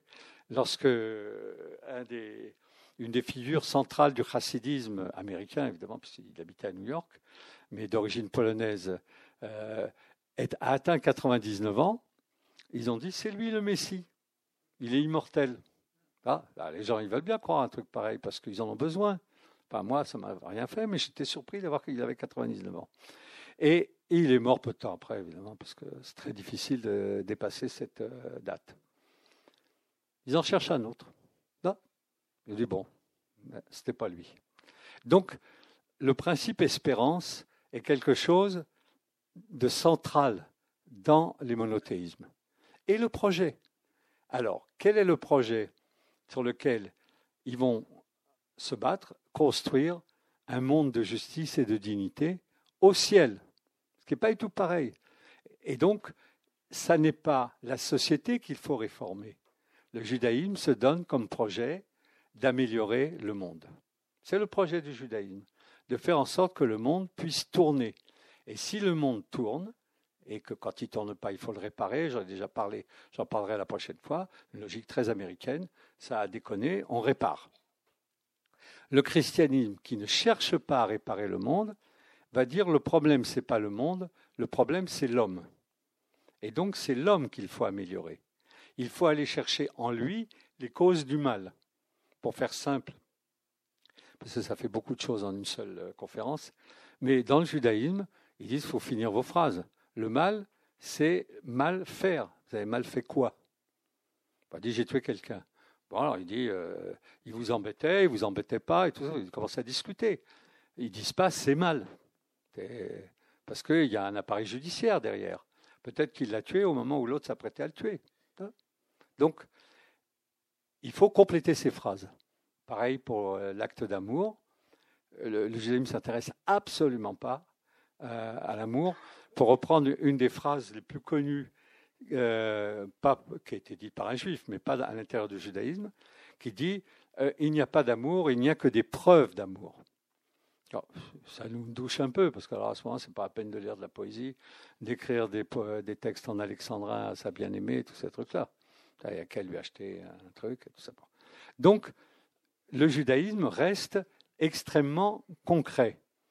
Le christianisme va construire un monde à partir de la capacité qu'il pense qu'il a d'améliorer l'homme, c'est-à-dire d'extraire ou d'extirper le mal qui est en lui, délivrez-nous du mal, d'extraire et d'extirper la concupiscence, d'extraire et d'extirper euh, l'orgueil, enfin, tout ce que le christianisme a considéré et a construit petit à petit comme étant des valeurs supérieur à l'état du monde. Le, pour faire simple, le judaïsme et l'islam dit le monde, il est comme il est. Tout ce qu'il faut faire, c'est essayer de l'améliorer. Et donc, de, d'être attentif à l'état du monde et à l'état de nos moyens à nous, comme techniciens, pour l'améliorer. On en parlera la prochaine fois, mais donc, ils se considèrent comme des techniciens destinés à faire un monde meilleur. Le christianisme dit le monde n'est pas améliorable. Ils vont faire toute une salade sur la chute, Adam et Ève. Depuis la chute d'Adam et Ève, le monde est dans le mal. Adam et Ève ne figurent à peu près nulle part dans aucun texte juif. Ils s'en foutent, ils disent, des mecs qui ont déconné euh, au Jardin d'Éden, bon, ben, c'est comme ça. Maintenant, on se mange le truc. Il euh, n'y a pas de métaphysique autour de ça, de, de dimension ontologique. De même Caïn et Abel. Le premier meurtre, c'est quand même pas rien, Caïn et Abel. Bon, ben, il y en a un qui est mort et l'autre, il a été chassé. Les textes du judaïsme sont assez plats. Euh, donc, la, et les textes de l'islam aussi. C'est une histoire de jalousie. Caïn était jaloux parce qu'il voulait se marier avec sa cousine. Ils ont introduit dans l'histoire euh, euh, des cousines. Ils auraient voulu introduire des sœurs, mais bon, ça la foutait mal. Donc, ils ont introduit des cousines, et c'est une histoire de jalousie. Et voilà, c'est comme ça. Il n'y a rien à en dire, en gros. Dans l'islam, il n'y a rien à en dire. Dans le judaïsme, il n'y a pas grand-chose à en dire. Dans le christianisme, c'est fondateur, parce que ce sont des, autant d'éléments qui font que l'homme n'est pas à la hauteur de l'étincelle de sainteté qui est en lui. Et donc, je rajoute un élément dans le sac ouvert où il y a des inventions du christianisme. Non seulement un homme est mort et ressuscité, mais il est le Fils de Dieu. C'est-à-dire que la preuve est faite, c'est un récit. Hein. Enfin, j'espère que non, je ne devrais pas dire ça, parce que ceux qui pensent que ce n'est pas un récit, ils n'ont pas besoin de mes remarques. Euh, et les autres non plus. Mais qu'à partir du moment où de la divinité a pu entrer en chacun, et la divinité a pu entrer en chacun, c'est une des conditions pour lesquelles l'homme est amélioré, que l'objet, c'est l'homme. Dans le judaïsme, les hommes ne sont pas euh, investis de dignité. Il n'y a pas de saint dans le judaïsme. Il n'y en a pas non plus dans l'islam. Des gens qui sont allumés de dedans. Il y a des gens mieux que les autres, qui ont fait des choses magnifiques. Il n'y a pas de saint. Le culte des saints est interdit. Le culte des saints est interdit aussi en islam. Bon, ça n'empêche pas les gens de le faire, mais ça ne fait pas partie du matériau. Par contre, que quelqu'un, Jésus en l'occurrence, ait pu être pour une part Dieu, c'est-à-dire divin, un homme peut être divin, oblige l'humanité à se comporter comme des êtres divins. Et la bataille qui est menée pour euh, En, euh, extraire le mal, extraire la concupiscence, extraire la violence euh, de chacun, elle, est, elle consiste à permettre à chacun d'être une part de Dieu, d'être une part de divinité. C'est pas rien. Hein, c'est-à-dire il y a une qualité de l'homme, de la femme un peu moins, mais enfin, euh, ben oui, ils sont comme ça. L'air de rien, le judaïsme et l'islam, l'air de rien, sont moins misogynes que le christianisme. Parce qu'au moins, il y a la question de la procréation et la question de l'alliance. C'est-à-dire qu'il faut être deux pour réussir un truc. Dans le christianisme, il ne faut pas être deux. Il faut être tout seul. Euh, chacun, chacun. Donc, cette idée qu'il y a de la divinité potentielle en chacun, les Lumières vont le reprendre. Ils vont bâtir sur l'homme comme un être d'exception le fait qu'il doit être capable de faire des choses exceptionnelles. Et donc, toute l'histoire complexe des différents conciles, j'en parlerai la prochaine fois, mais je peux donner quelques pistes, où ils vont se foutre sur la figure, il n'y a pas d'autre mot, pour savoir si Dieu est en une partie, en deux parties ou en trois parties. C'est-à-dire s'il y a le Père, le Fils et le Saint-Esprit, et qu'ils sont homothétiques. C'est ce qui a fini par être décidé au concile de Nicée, euh, fin du quatrième siècle. Sous la pression de l'empereur Constantin. C'est l'empereur Constantin qui a convoqué ce concile et qui a dit « Vous faites ce que vous voulez, vous décidez que les arianistes ont raison, c'est-à-dire Jésus est un homme et basta, un homme exceptionnel mais un homme, ou vous décidez que la Trinité, c'est ce qui prévaut et donc il y a la capacité en chacun, c'est une phrase qu'il n'a pas dû prononcer parce que je ne crois pas qu'il était si compliqué que ça, mais que la Trinité, c'est ce qu'il faut faire, mais vous sortez avec une décision. Il ne les a pas lâchés. Le concile avait lieu chez lui, dans son palais, à Nicée. C'est une vieille tradition que le pouvoir politique décide euh, dans, dans le christianisme. Euh, ce qu'il faut décider euh, dans un concile. Et donc, ils ont tenu bon. Et ils ont pourchassé les Ariens. Euh, ça a duré très longtemps, massacré, déposé, enfin bref, un peu comme entre les communistes staliniens et les trotskistes, enfin, jusqu'à ce qu'il n'y en ait plus. mais l'idée était, euh, il faut que le Père, le Fils et ce qui les relie, c'est-à-dire qui fait qu'ils sont un, euh, soient un et en même temps autre, parce qu'à ce moment-là, l'homme est, euh, est candidat à cette sainteté. C'est-à-dire qu'il peut être quelqu'un, au moins sur qui l'Esprit Saint va... Euh, se... Il ne peut pas remplacer Dieu, le Père, il ne peut pas remplacer Jésus, mais euh, il peut au moins avoir cette dignité qui était dans le projet du judaïsme, mais une dignité personnelle qui fait qu'il peut se battre. Et donc, ils sont partis au combat avec cette idée. Ils ont inventé la notion de martyr, qui veut dire témoin, mais en gros, qui veut dire se faire manger par les lions, parce que le fait d'être, le corps était inutile, c'était le corps qui était la source de toutes les tentations, et que plus tôt ils seraient délivrés du corps, plus tôt ils seraient dans le meilleur d'eux-mêmes, là on voit l'influence aussi de la philosophie grecque, c'est-à-dire de l'âme, et ils ont eu, comme c'est souvent le cas, des intellectuels pour construire des récits, euh, pour que ce soit présentable un peu à tout le monde. Alors, sur ce plan, je voulais vous lire quelque chose. Euh, c'est, euh, c'est quelque chose qui est... qui vient de Tertullien. Donc Tertullien est euh, un apologiste, c'est-à-dire quelqu'un qui s'est considéré comme lui-même mandaté pour dire du bien du christianisme. C'est un apologiste de langue latine. Il y en a eu en langue grecque, c'est cette époque. Euh, il a vécu entre cent cinquante et deux cent vingt, donc vous voyez, troisième siècle, deuxième, troisième siècle de notre ère. On n'est toujours pas dans un christianisme officiel. On est dans une bataille qui est menée contre les juifs, contre les païens et contre les gnostiques. Et j'en dirai, j'ai un peu le temps, quelque chose pour les païens et les gnostiques. Et il écrit, euh, dans un de ses très nombreux livres qui nous sont restés, « Le Fils de Dieu a été crucifié. Je n'en rougis pas parce que c'est à rougir. Le Fils de Dieu est mort. Il faut le croire parce que cela révolte ma raison. Enseveli, il a ressuscité. C'est certain. Parce que c'est impossible. » Donc, il n'y a qu'un intellectuel qui peut écrire un truc pareil. Les, les, les gens, ils se disent, il y a de la résurrection, il n'y a pas de résurrection. Euh, euh, Creo que absurdo, c'est-à-dire je crois parce que c'est absurde, c'est une phrase latine euh, qu'il est le premier à avoir écrite. Il faut, pour pouvoir fonder un principe espérance qui repose sur l'au-delà, pas sur ce monde ici-bas, et donc qui n'est pas vérifiable. Il n'est pas vérifiable. Les premiers sont les derniers. Enfin, je passe, euh, repasser tout votre catéchisme, mais il n'y a à peu près rien qui est vérifiable. Si vous êtes dans le malheur, vous êtes plus près d'une solution positive que si vous êtes heureux. Euh, être heureux n'est pas l'objectif. Enfin bref, euh, tout ça n'est possible que si les principes fondateurs sont des principes qui reposent sur le fait d'y croire et pas sur le fait que c'est démontrable ou que ça a eu lieu ou qu'il y a des témoins.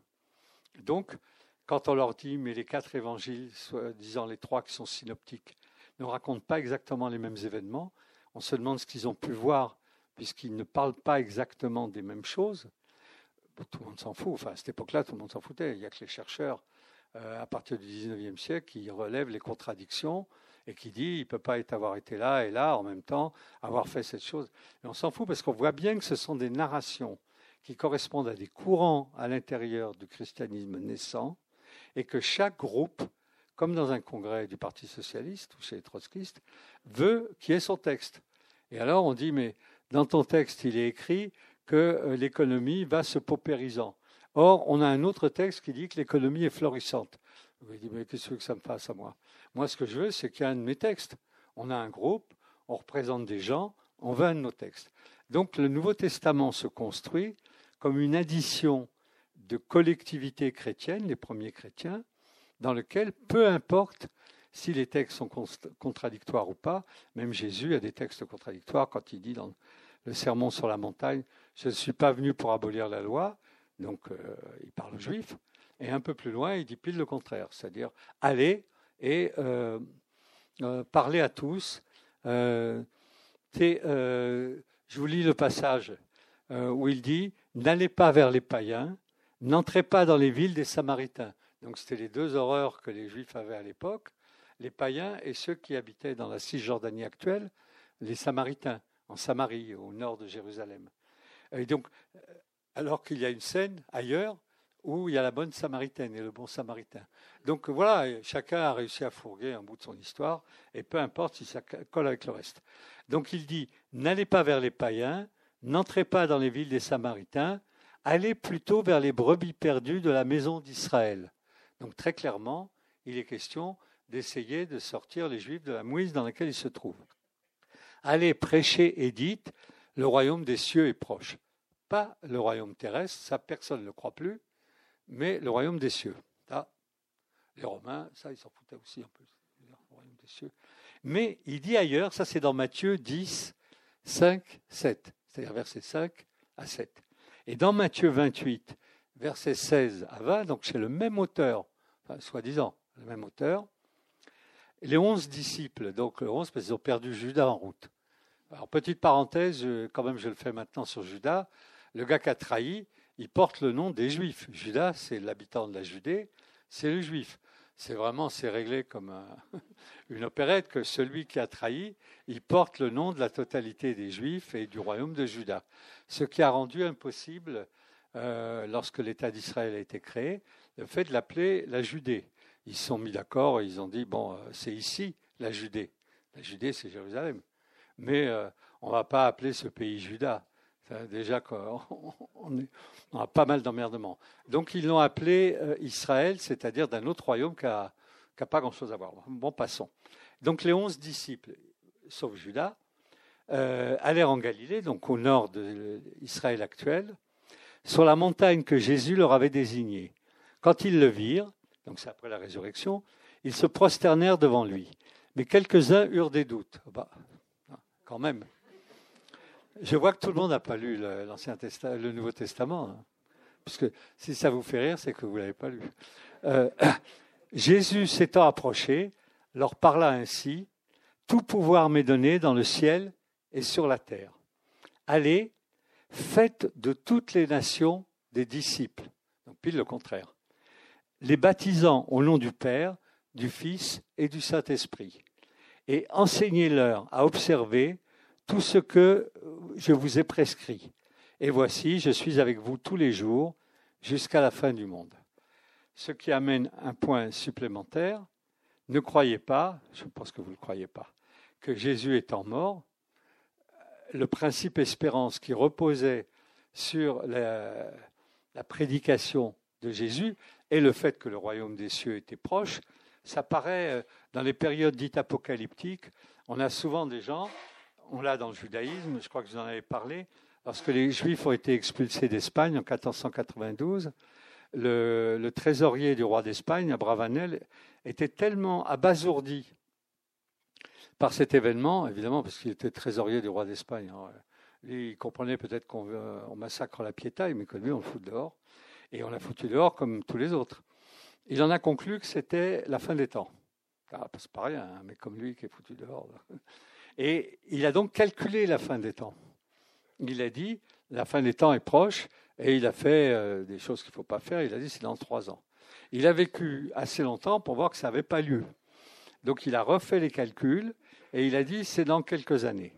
Donc on a un peu la même chose avec le christianisme, et ça va nous amener à un point supplémentaire. Euh, ils attendaient là le royaume des cieux, c'est-à-dire a été inventée l'idée que Jésus est mort mais il va revenir, de même qu'il a ressuscité, il va y avoir la parousie, c'est-à-dire le retour imminent de Jésus, parce que ce que disaient les chrétiens, ce que disent les juifs, ce que disent les païens, et d'une certaine façon un peu les gnostiques, mais les gnostiques étaient ailleurs, enfin ils ne s'intéressaient pas trop à cette histoire, c'est euh, alors le Fils de Dieu est venu et qu'est-ce que vous voyez? Rien, aucune différence, aucun changement. Euh, vous pouvez m'expliquer pourquoi? Et les chrétiens ne pouvaient pas expliquer pourquoi. Parce qu'ils disaient, avec un événement tellement inouï, tellement inouï, le fait que, quelque, que rien ne se soit produit, mais rien, Ce n'est pas ni un cataclysme. Vous savez que l'Ancien Testament se termine par l'Apocalypse. Donc, bon, il y aurait eu une apocalypse, un Apocalypse ou une Apocalypse, je ne sais pas trop quoi. Euh, un événement de ce genre. Bon, d'accord. Les cieux s'ouvrent, euh, la terre engloutit euh, tous les gens qui se sont mal comportés. Enfin, il se passe quelque chose de terrible, mais il se passe quelque chose. Or,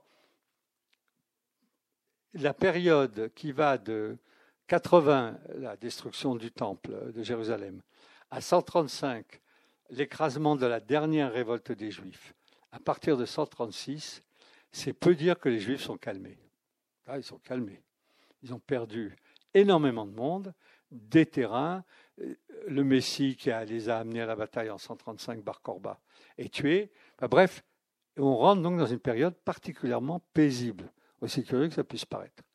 Cette période particulièrement paisible, elle suit euh, l'aventure du Christ.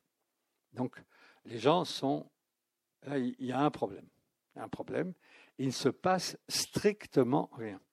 Donc, pas, pas grand-chose, strictement rien. Petit à petit, les chrétiens vont être euh, martyrisés, mais ce n'est pas considéré comme un événement apocalyptique, cataclysmique. Euh, donc, voilà. Il faut donc pouvoir se dire que, et c'est une phrase, je retrouverai le nom de ce gars, qui est un spécialiste de l'histoire de l'Église de la fin du dix-neuvième siècle, qui a dit « On attendait Jésus et on a eu l'Église ». En fait, les chrétiens attendent la parousie, le retour de Jésus, c'est-à-dire de manière imminente. Ils ont abandonné leurs biens, ils ont, comme dans, souvent dans les mouvements messianiques, on l'a eu au dix-septième siècle avec un mouvement messianique juif. Ils ont suivi le gars Chaptai Tsui qui leur disait « Je suis le Messie ». Ils ont abandonné leurs biens, ils ont quitté leur maison. Enfin, bon, voilà, c'est, on ne va pas commencer à gérer cette affaire puisque la fin est proche. La fin n'est pas proche, elle n'a pas lieu, et donc il va falloir le gérer.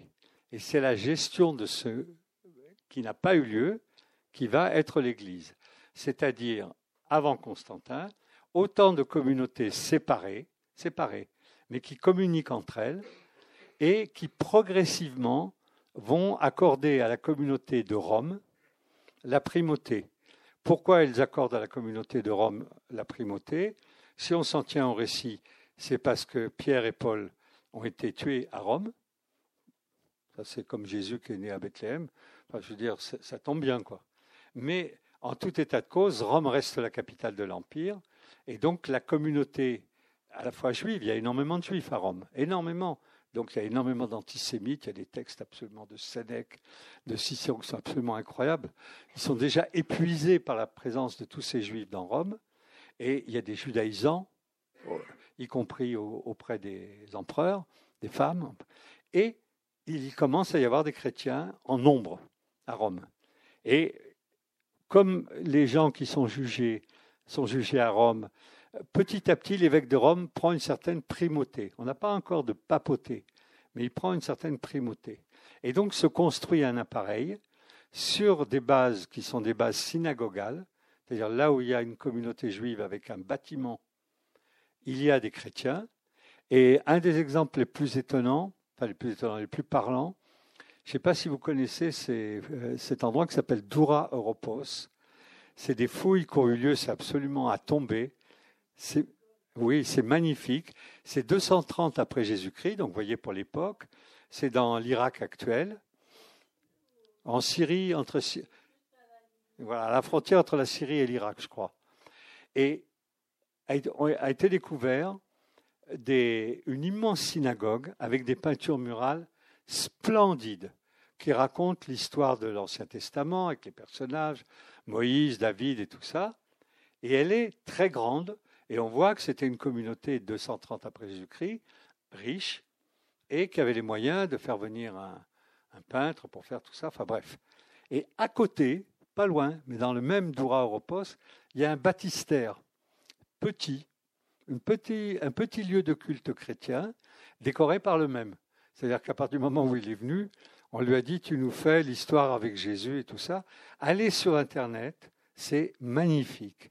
Et en même temps, c'est d'une pertinence historique ça saute aux yeux. La synagogue est encore très grande et l'église est encore petite. Alors, on ne peut pas tirer des conclusions pour toutes les synagogues et pour toutes les églises, mais on sait que jusqu'au deuxième, troisième siècle de notre ère, les grandes communautés sont des communautés juives et qu'à côté ou dedans, il y a des communautés chrétiennes, avec leurs évêques, avec leur appareil et tout ça.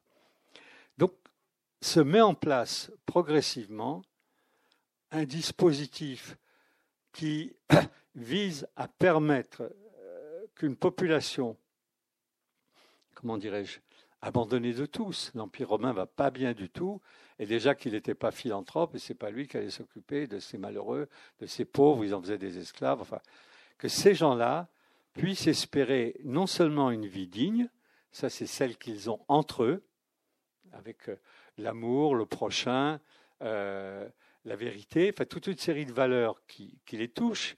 Le fait que le Fils de Dieu s'est sacrifié, donc leur malheur peut être considéré comme un sacrifice. Et dans le judaïsme, euh, malheur, c'est ce qu'on porte un nom très simple, ça s'appelle manque de bol. Donc euh, la notion de sacrifice n'existe pas. Vous pouvez chercher, fouiller dans les poubelles et tout. C'est un truc qui ne fait pas partie du judaïsme. Mais comme on vit dans une société née du christianisme, je n'oserais pas accabler l'université française et tout d'être chrétienne, mais née du christianisme. Donc ils disent se sacrifier et tout ça. Bon, je dis mais oui, mais attendez, de qui vous parlez ici? Les soldats de la guerre quatorze dix-huit, mais ils venaient tous, de, ils étaient français. C'était un monde qui était un monde de sacrifices, de malheurs, de difficultés. De, donc on est dans les valeurs liées aux Lumières, mais qui sont des valeurs nées du christianisme. Donc, cette société se construit et offre des raisons de vivre et des raisons de mourir, c'est pas sans importance, à cette population et une fraternisation avec l'humanité. C'est que les Juifs ne fraternisent avec personne, même pas à l'intérieur de leur truc. Il y a un groupe qui s'appelle les, des judéo-chrétiens. C'est-à-dire ils sont juifs, mais ils croient que euh, euh, Jésus est le Messie. Le Messie, oui, le Messie, oui, pas fils de Dieu, le Messie.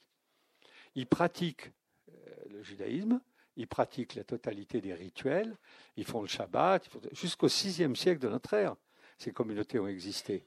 Mais ils ont été frappés par euh, l'aventure Jésus. Ça les a marqués. Mais pour eux, il n'y a aucun problème, il n'est pas le fils de Dieu.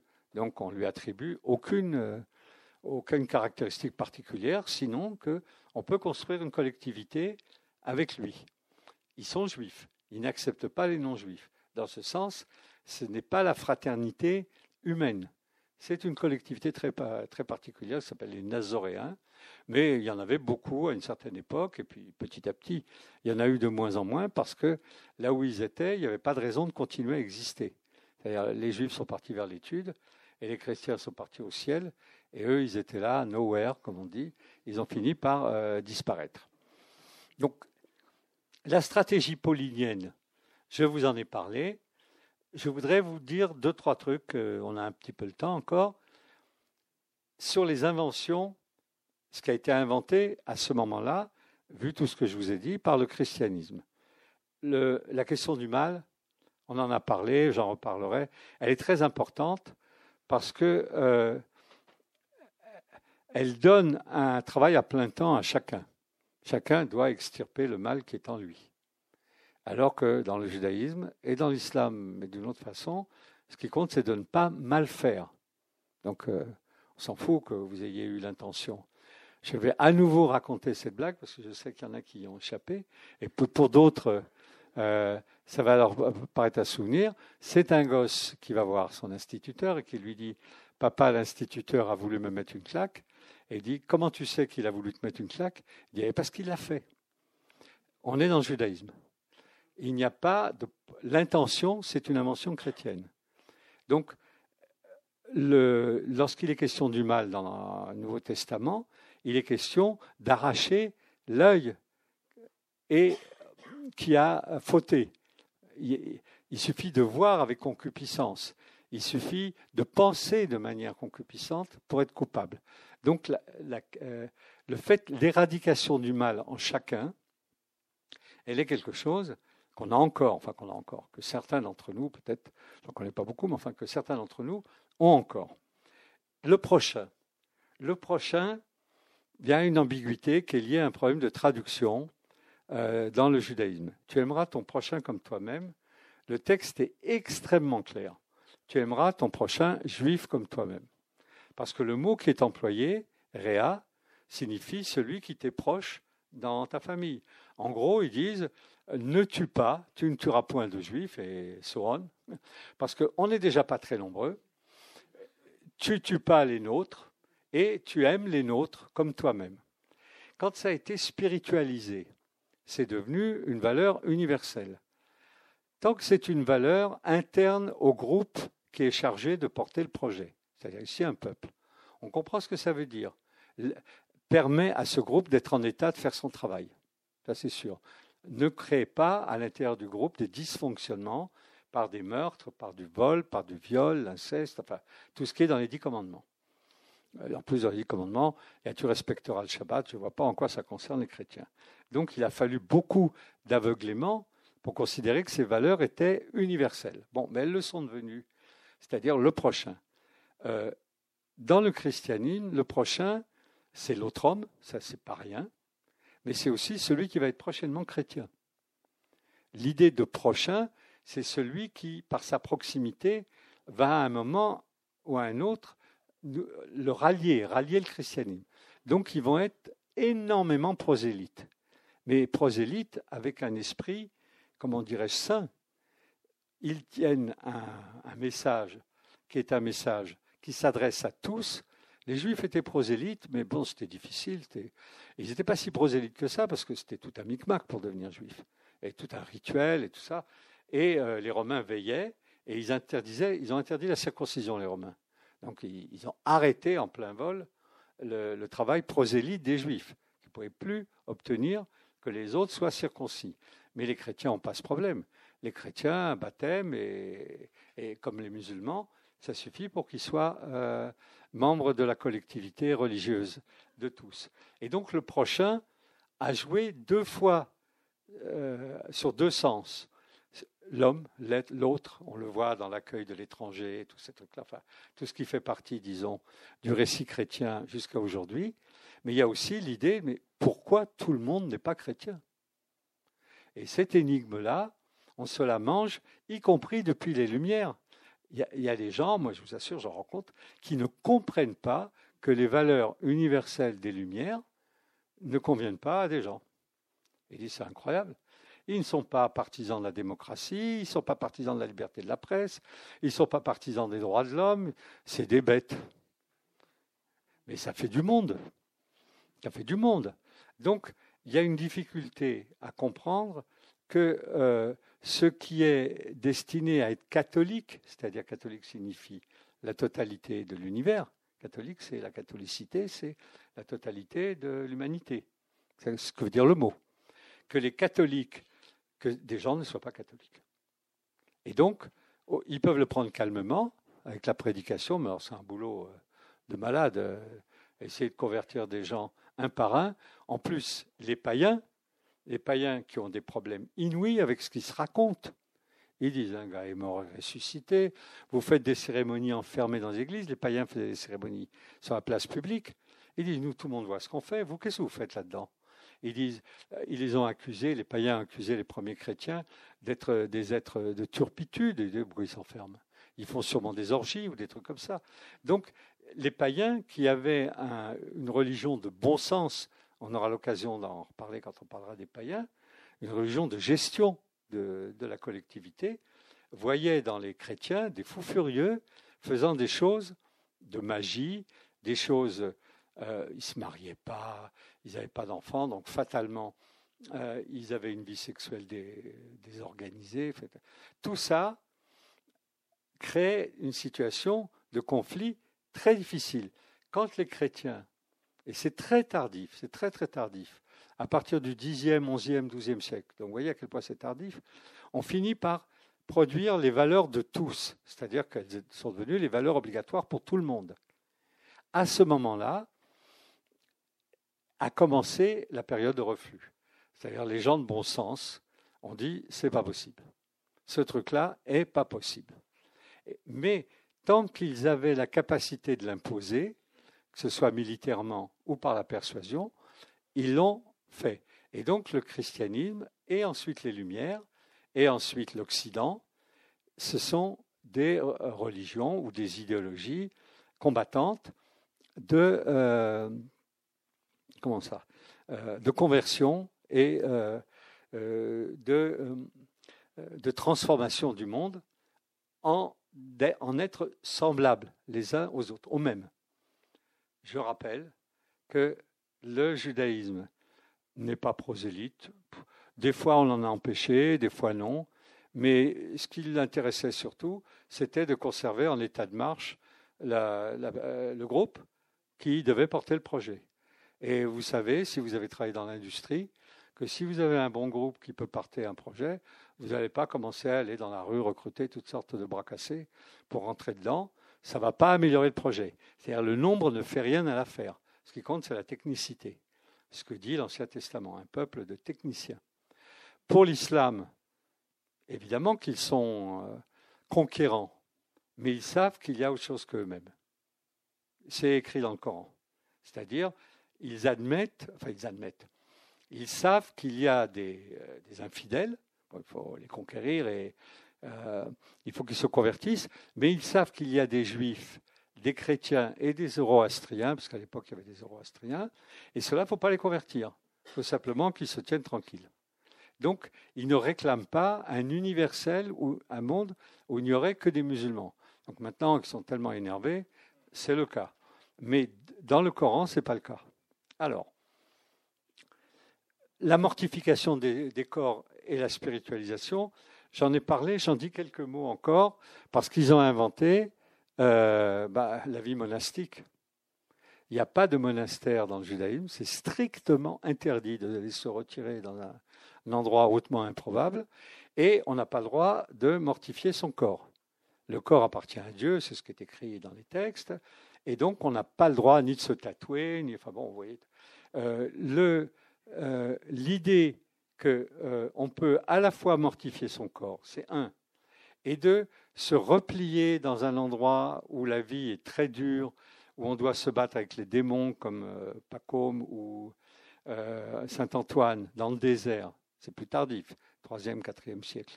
Mais ça, il n'en reste pas moins que c'est une invention, la vie au désert, la vie monastique, qui est une invention chrétienne. Dans les trois monothéismes, c'est les seuls. C'est les seuls. Dans le judaïsme, c'est puni. De toute façon, ils n'ont pas à punir, les gens ils n'y vont pas, parce qu'il faut déjà dix pour prier, dix hommes. Donc ça fait au moins vingt avec les femmes, enfin tout comme ça. Ils ne vont pas se mettre dans un coin euh, et avec les enfants et tout ça. Donc, et dans l'islam, on voit même pas, ils ne voient même pas où est la question. Enfin, ils ne le font pas. Donc, par contre, dans la civilisation occidentale, ça a été une manière de traduire être dans le monde sans être dans le monde. C'est-à-dire habiter les monastères. Ce n'est pas des endroits pour avoir des enfants, ce n'est pas des endroits pour transmettre quelque chose, c'est pour prier, des fois pour travailler, des fois que pour prier. Il y a des monastères de femmes. Il est question de se retirer du monde. Et c'est une invention qui reste dans un certain état d'esprit, que ce soit chez les néo-ruraux, qui sont dans des endroits... Moi, je me souviens, quand je suis arrivé dans le Tarn, le premier truc que m'a dit le maire, il m'a dit, vous ne croyez quand même pas que je vais vous amener l'électricité et l'eau, là où vous vous êtes mis? Ben moi, oui, parce que je ne voulais pas vivre une vie monastique. Mais lui, il en avait tellement vu défiler qu'il avait choisi des endroits incroyables où il y avait des hameaux qui étaient perdus et tout. Et il a dit, mais vous voulez vivre une vie monastique? Ben démerdez-vous. Donc, ça fait partie d'un certain imaginaire qui est resté très présent et qui nous amène au gnosticisme. Le gnosticisme, il y a énormément de débats d'intellectuels et de chercheurs pour savoir si la gnostique est une gnostique, je veux dire ce que c'est, est une gnostique chrétienne ou si c'est un courant autonome. J'avoue que ce n'est pas facile à, à trancher, donc je ne trancherai pas. Disons simplement ce que c'est. Il y a l'idée que ce monde ici-bas, personne ne peut dire qu'il a été créé par un bon Dieu.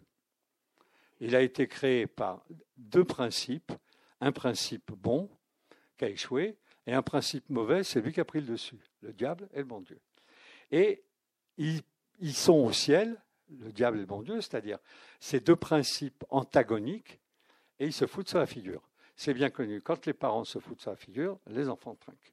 Donc, le pessimisme de la création s'est trouvé euh, porté par des courants gnostiques, qui étaient des courants intellectuels, parce que cette idée d'un monde qui a été créé, euh, comment dirais-je, par euh, un démiurge, c'est comme ça qu'il l'appelle, c'est-à-dire un dieu mauvais, c'est beaucoup de boulot pour des gens qui trimaient toute la journée et qui étaient heureux le soir de ne pas être morts.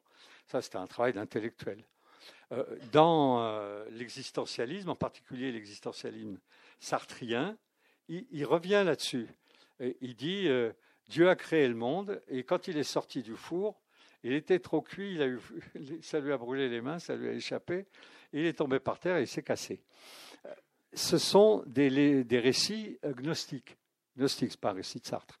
À savoir que notre monde est mal foutu et le résultat d'un truc... Euh, et qu'aucune rédemption n'est possible, si ce n'est, si ce n'est ce que signifie le mot gnose, le savoir. À savoir que ceux qui savent seront sauvés. On a encore des choses comme ça. Des gens qui adorent étudier, ou des gens qui pensent, ça s'appelle comme ça la gnose, la gnose de Princeton dans cette université américaine, et les courants gnostiques qui disent l'étude de, du réel, l'étude du monde, l'étude de la divinité, enfin, c'est l'étude qui va nous sauver. Les savants seront sauvés. Et ceux euh, qui, ne sont, qui sont ignorants sont condamnés à, euh, à une mort sans espoir, c'est-à-dire à, à mourir. En quoi ça a joué avec le christianisme ? euh, Il y a un certain nombre d'éléments dans le christianisme, comme la chute, qu'on retrouve dans, le, dans la gnose, à savoir que il y avait un monde correct, et à un moment, ça s'est cassé la figure. Donc, il y a eu la chute.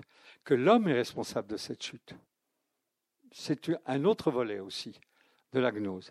Et donc, que l'homme est un être mauvais, et là, vous voyez qu'on rejoint la question du mal, et qu'il faut bosser sur l'homme pour améliorer le monde. Mais la gnose n'offre aucune autre solution que euh, de faire de la philo tous les jours, en gros, quoi. Et donc, ça, ça a disparu. On l'a retrouvé dans ces courants souterrains, souvent des courants souterrains, chez des gens comme Karl Schmitt ou chez Hitler. Enfin, bon, Hitler n'était pas instruit, mais dans le nazisme, à savoir, euh, ce monde est mauvais, le monde est mauvais, et c'est à nous de le remettre en état. Et c'est à nous de le remettre en état euh, par la force. Alors, dans cette idée euh, de gnose, ça a disparu.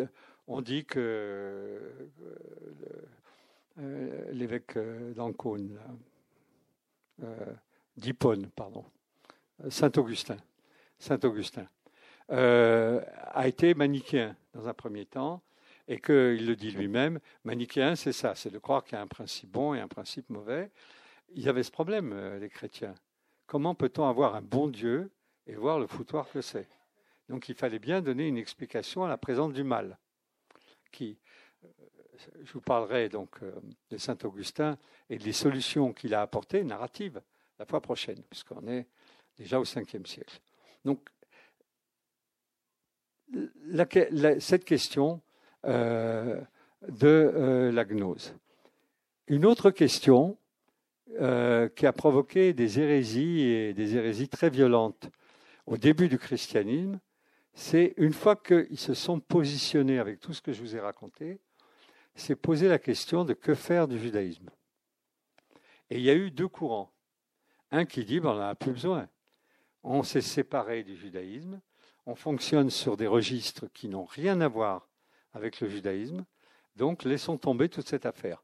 C'est-à-dire abandonnons l'Ancien Testament.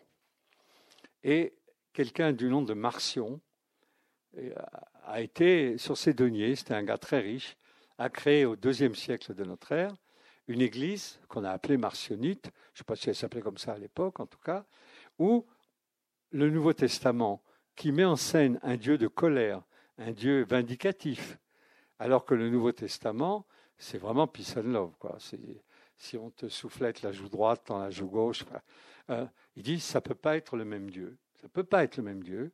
Ça ne peut pas être la même religion et ça ne peut pas être la même histoire. C'est extrêmement pertinent. Là, vraiment, ce Marcion. Et évidemment, plus ça allait, plus il emportait des, l'adhésion de ceux qui disaient « faisons du neuf ». C'est-à-dire, on a été déçus par le judaïsme, allons vers ce que nous propose le christianisme. Pourquoi est-ce qu'ils ont quand même conservé l'Ancien Testament ? Pour deux raisons, une qui est bonne et une qui est perverse, qui est tordue en tout cas. La bonne raison, c'est qu'à l'époque romaine, et on est à l'époque romaine, pour qu'une religion puisse exister et figurer euh, dans les papiers romains, et donc au bout du compte avoir l'autorisation de Rome, il faut qu'elle fasse la preuve de son ancienneté. Parce que des religions nouvelles, il en essaie tout le temps. Il suffisait que quelqu'un se promène sur la place à Rome et il se décrétait lui-même gourou de quelque chose et tout. Et donc, le christianisme a eu besoin, pendant assez longtemps, de dire qu'il est la continuation de l'ancien. Il ne l'appelait pas comme ça, mais enfin, il disait les récits euh, qui nous fondent sont des récits qui sont déjà présents dans euh, le livre des Juifs. Et nous venons remplacer les Juifs. Si vous venez remplacer les Juifs, c'est qu'ils existent, puisque vous venez les remplacer. Les remplacer. C'est quelque chose que les, les musulmans vont se... Comment ça ? Vont s'épargner euh, euh, cette chose. C'est la théorie de la substitution, à savoir que les chrétiens vont se substituer aux Juifs. Ils vont rester à l'endroit de la révélation juive, qui est ancienne, qui est reconnue par Rome, euh, qui permet aux Juifs d'être citoyens romains. Qui ont... Enfin, il y a toute une série de droits que les Juifs possèdent, mais ils vont dire on se substitue à eux. Dans un premier temps, sous le nom de Vétus Israël, le vieil Israël, ils vont être le nouveau Israël. Donc, euh, Nouveau Testament ne signifie pas que c'est un Nouveau Testament, c'est une nouvelle alliance. Ça, je ne sais pas pourquoi ça a été traduit par Testament, je l'avais su, je l'ai oublié. Donc, Vétus Israël, puis, assez progressivement, Vérus Israël, le véritable Israël. Donc, ils sont passés, sans trop de difficultés, mais ça a pris du temps, du vieil Israël au véritable Israël, Vérus Israël. Mais ils restaient dans ce cadre-là. L'autre raison, qui est inavouable, c'est tous ceux qui ont travaillé sur les deux, les deux livres, et en particulier au dix-neuvième siècle, où il y a une frénésie anti-religieuse qui a agité beaucoup de monde. Et c'est, il y a eu une école, une école des, des chercheurs, qui dit, qu'on a appelée l'école mythiste. C'est-à-dire, ils ont relevé dans l'Ancien Testament énormément de, de phrases, de euh, toutes sortes de versets, et ils ont été voir dans le Nouveau Testament pourquoi ils sont là. Ben, ils sont là pour accomplir ce qui est écrit dans l'Ancien, accomplir ou au contraire. Ou... Et donc, ils sont arrivés à la conclusion que rien de ce qui est dans le Nouveau Testament n'est vrai. C'est simplement l'histoire, à contrario, faite par des gens, oserais-je dire, dans des bureaux, qui avaient l'Ancien Testament et qui disaient « Moïse a fait ça, Jésus va faire pareil ». Euh, ils, ont, euh, euh, ils respectent tel truc, nous, on ne va pas le respecter. Et il y a toute une série de citations qu'ils ont relevées, euh, on le trouve euh, pareil sur Wikipédia, sur Internet, de citations de l'Ancien Testament qui fait qu'on n'a pas besoin d'avoir les événements qui sont signalés dans le Nouveau pour que le christianisme existe. Il suffit qu'il y ait des chrétiens, c'est-à-dire des gens qui prennent acte de l'échec des Juifs, ça suffit, et que les récits sont des récits qui ont été fournis par des écrivains de récits. On a un soupçon similaire pour le Coran. C'est-à-dire qu'il y a eu des musulmans, peut-être euh, des sectes euh, juives euh, particulières, euh, et qu'il y a eu donc des, des gens qui ont cru en Mahomet, des sectes juives. Et puis à un moment, il a fallu faire du texte, et ils ont fait du texte. Et dans le Coran, c'est assez clair, parce qu'ils reprennent des passages entiers de l'Ancien Testament, mais aussi du Nouveau.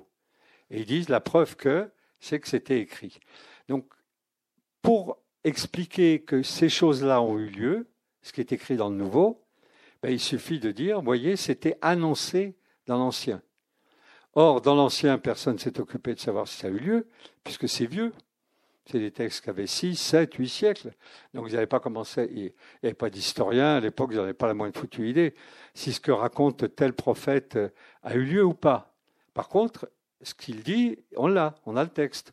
Donc, on peut construire en fonction de ce qu'il dit, en particulier l'annonce de Jésus, Emmanuel, euh, le, la Nouvelle Alliance, enfin, toutes ces choses-là. La thèse mythiste, aujourd'hui, à la suite d'une contre-attaque euh, solide des professeurs euh, des instituts catholiques divers et variés, elle a du plomb dans l'aile, c'est-à-dire plus personne n'en parle. Et on cherche à être au plus près de la vérité de l'événement chrétien.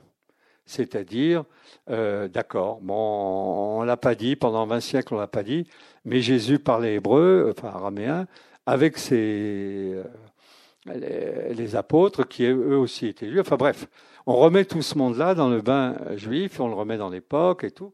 C'est-à-dire ils font toutes sortes de concessions qui le rendent euh, plus crédible. Les logias, c'est-à-dire les dits de Jésus, ce qu'il aurait dit. On l'a dans des textes apocryphes qui n'ont pas été retenus ni dans l'Ancien ni dans le Nouveau Testament. Il y a des paroles de Jésus, euh, des centaines, des centaines. Ils disent, bon, il faut les trier, lesquels paraissent sensés, lesquels sont pas. Il y en a qui collent avec ce qu'il y a dans l'Ancien Testa... dans le Nouveau Testament. Et puis, euh, c'est... c'est pas parce qu'il y a écrit « En vérité, je vous le dis » que c'est vrai, qu'il l'a dit. Et pourquoi quelqu'un aurait retenu ça et pas le reste et tout ça. Donc, la bataille sur euh, le fondement historique de, euh, du Nouveau Testament, elle n'est pas gagnée et elle est vaine parce que on a des chrétiens. Est-ce que ces chrétiens viennent d'un événement qui a eu lieu? Franchement, je pense que c'est beaucoup d'énergie dépensée pour rien, pour essayer de le fixer, avec un handicap qui est beaucoup plus important que dans le judaïsme, où est-ce que Moïse a existé. Il y a de fortes chances pour qu'il n'ait pas existé.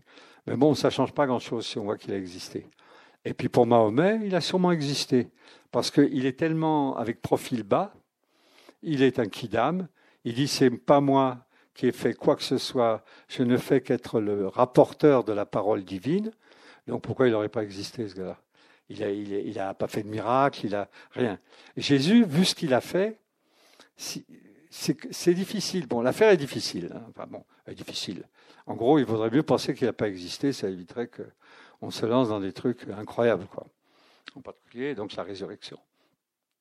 Donc, nous, euh, nous voilà avec ce paysage qui reprend donc le projet d'un monde de justice et de dignité pour tous, qui dit qu'il ne faut pas le confier à un peuple, c'est-à-dire on ne confiera pas aux Juifs, qui dit qu'il euh, ne faut pas créer des conditions qui nous empêchent de le diffuser, donc il s'adresse à l'humanité tout entière, qui dit sur terre on n'y arrivera pas, et donc qui bâtit le ciel, et qui construit un appareil, parce que lorsqu'on n'a pas de possibilité d'exister concrètement et qu'on repose sur, allez, je vais essayer d'être poli, mais une narration pas crédible. La, la situation était la même avec le, le communisme. À partir du moment où les communistes ont prétendu que euh, le prolétariat était la classe qui devait amener la révolution, et que plein de gens, mais à l'époque de Marx même, enfin, ceux qui l'ont lu, à l'époque de Marx, il n'y a pas beaucoup qui l'ont lu, mais enfin, ceux qui l'ont lu, on dit, mais attendez, mais ça ne tient pas la route. Pourquoi voulez-vous que ces gens sauvent l'humanité? Il y a une explication hein, chez Marx. En se soulevant, il soulève la terre entière, il libère, blablabla. Il y a une histoire, mais elle est incrédible, aussi incrédible que l'histoire de Jésus. Et pour la faire tenir, il faut un appareil. C'est-à-dire, il faut un ensemble de gens structurés et organisés qui disent « oui, c'est comme ça, il faut sanctifier les lieux où ces choses se débattent ». Les églises sont considérées comme le cœur du Christ. C'est pas rien, ça. Une synagogue, c'est un endroit où vous pouvez rentrer et discuter. Pour certains, ça a dû vous arriver. Vous rentrez dans une synagogue un jour de prière et vous entendez les mecs qui échangent leur bagnole, qui discutent comme dans le film « La vérité, si je mens » et tout ça. C'est un lieu communautaire. il se trouve qu'il y a des cérémonies. Mais le rabbin a les pires difficultés à faire taire tout le monde. Enfin bref, c'est un lieu vivant parce que la question religieuse n'est pas au centre de ce lieu qui est un lieu communautaire. Dans la mosquée, c'est différent, c'est différent, mais celui qui mène la prière n'est pas un envoyé de Dieu. C'est un technicien qui mène la prière. Donc, le christianisme a sanctifié les prêtres, ils ont une onction. Euh, tout le monde ne peut pas être prêtre parce qu'il faut recevoir cette onction. Euh, a sanctifié les lieux de prière. On ne peut pas prier partout. On peut prier partout, mais pas pour les événements importants. Donc, il y a tout un appareil qui s'est mis en place progressivement, euh, consécutivement à tout ce que je vous ai raconté.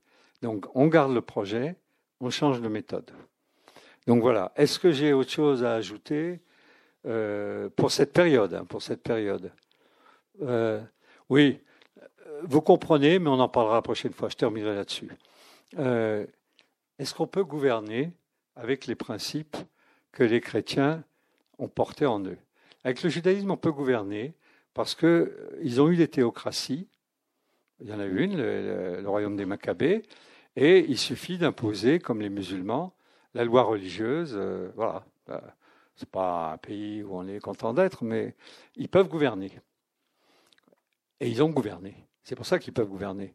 L'Ancien Testament raconte des histoires où ils ont eu des gouvernements, des rois et des prêtres.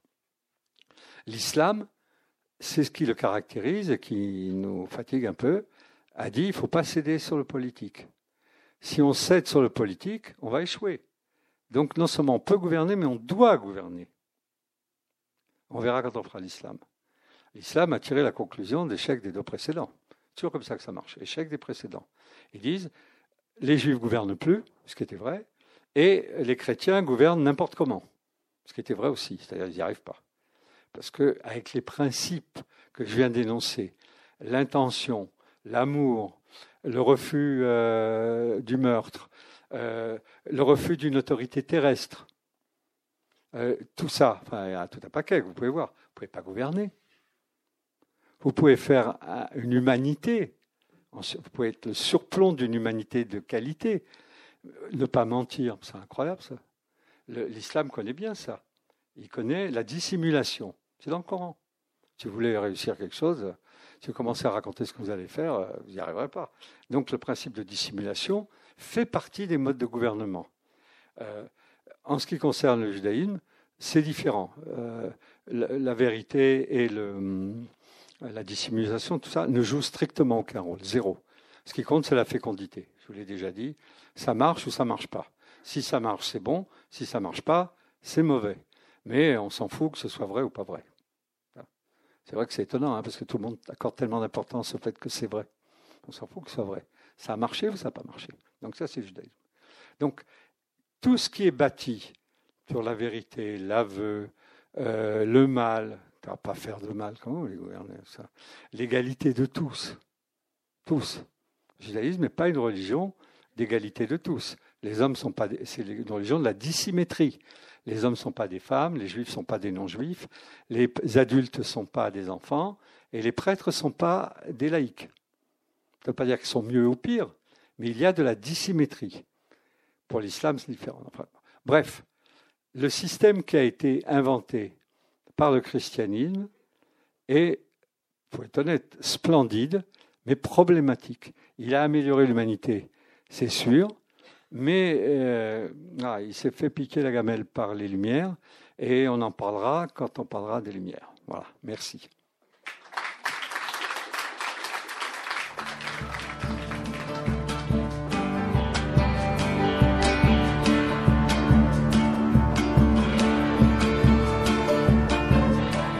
Vous avez écouté à l'instant une leçon de philosophie politique proposée par Isy Morgensztern à la librairie Ombre Blanche lundi douze novembre deux mille dix-huit, intitulée « Le christianisme des origines, construire un ciel ».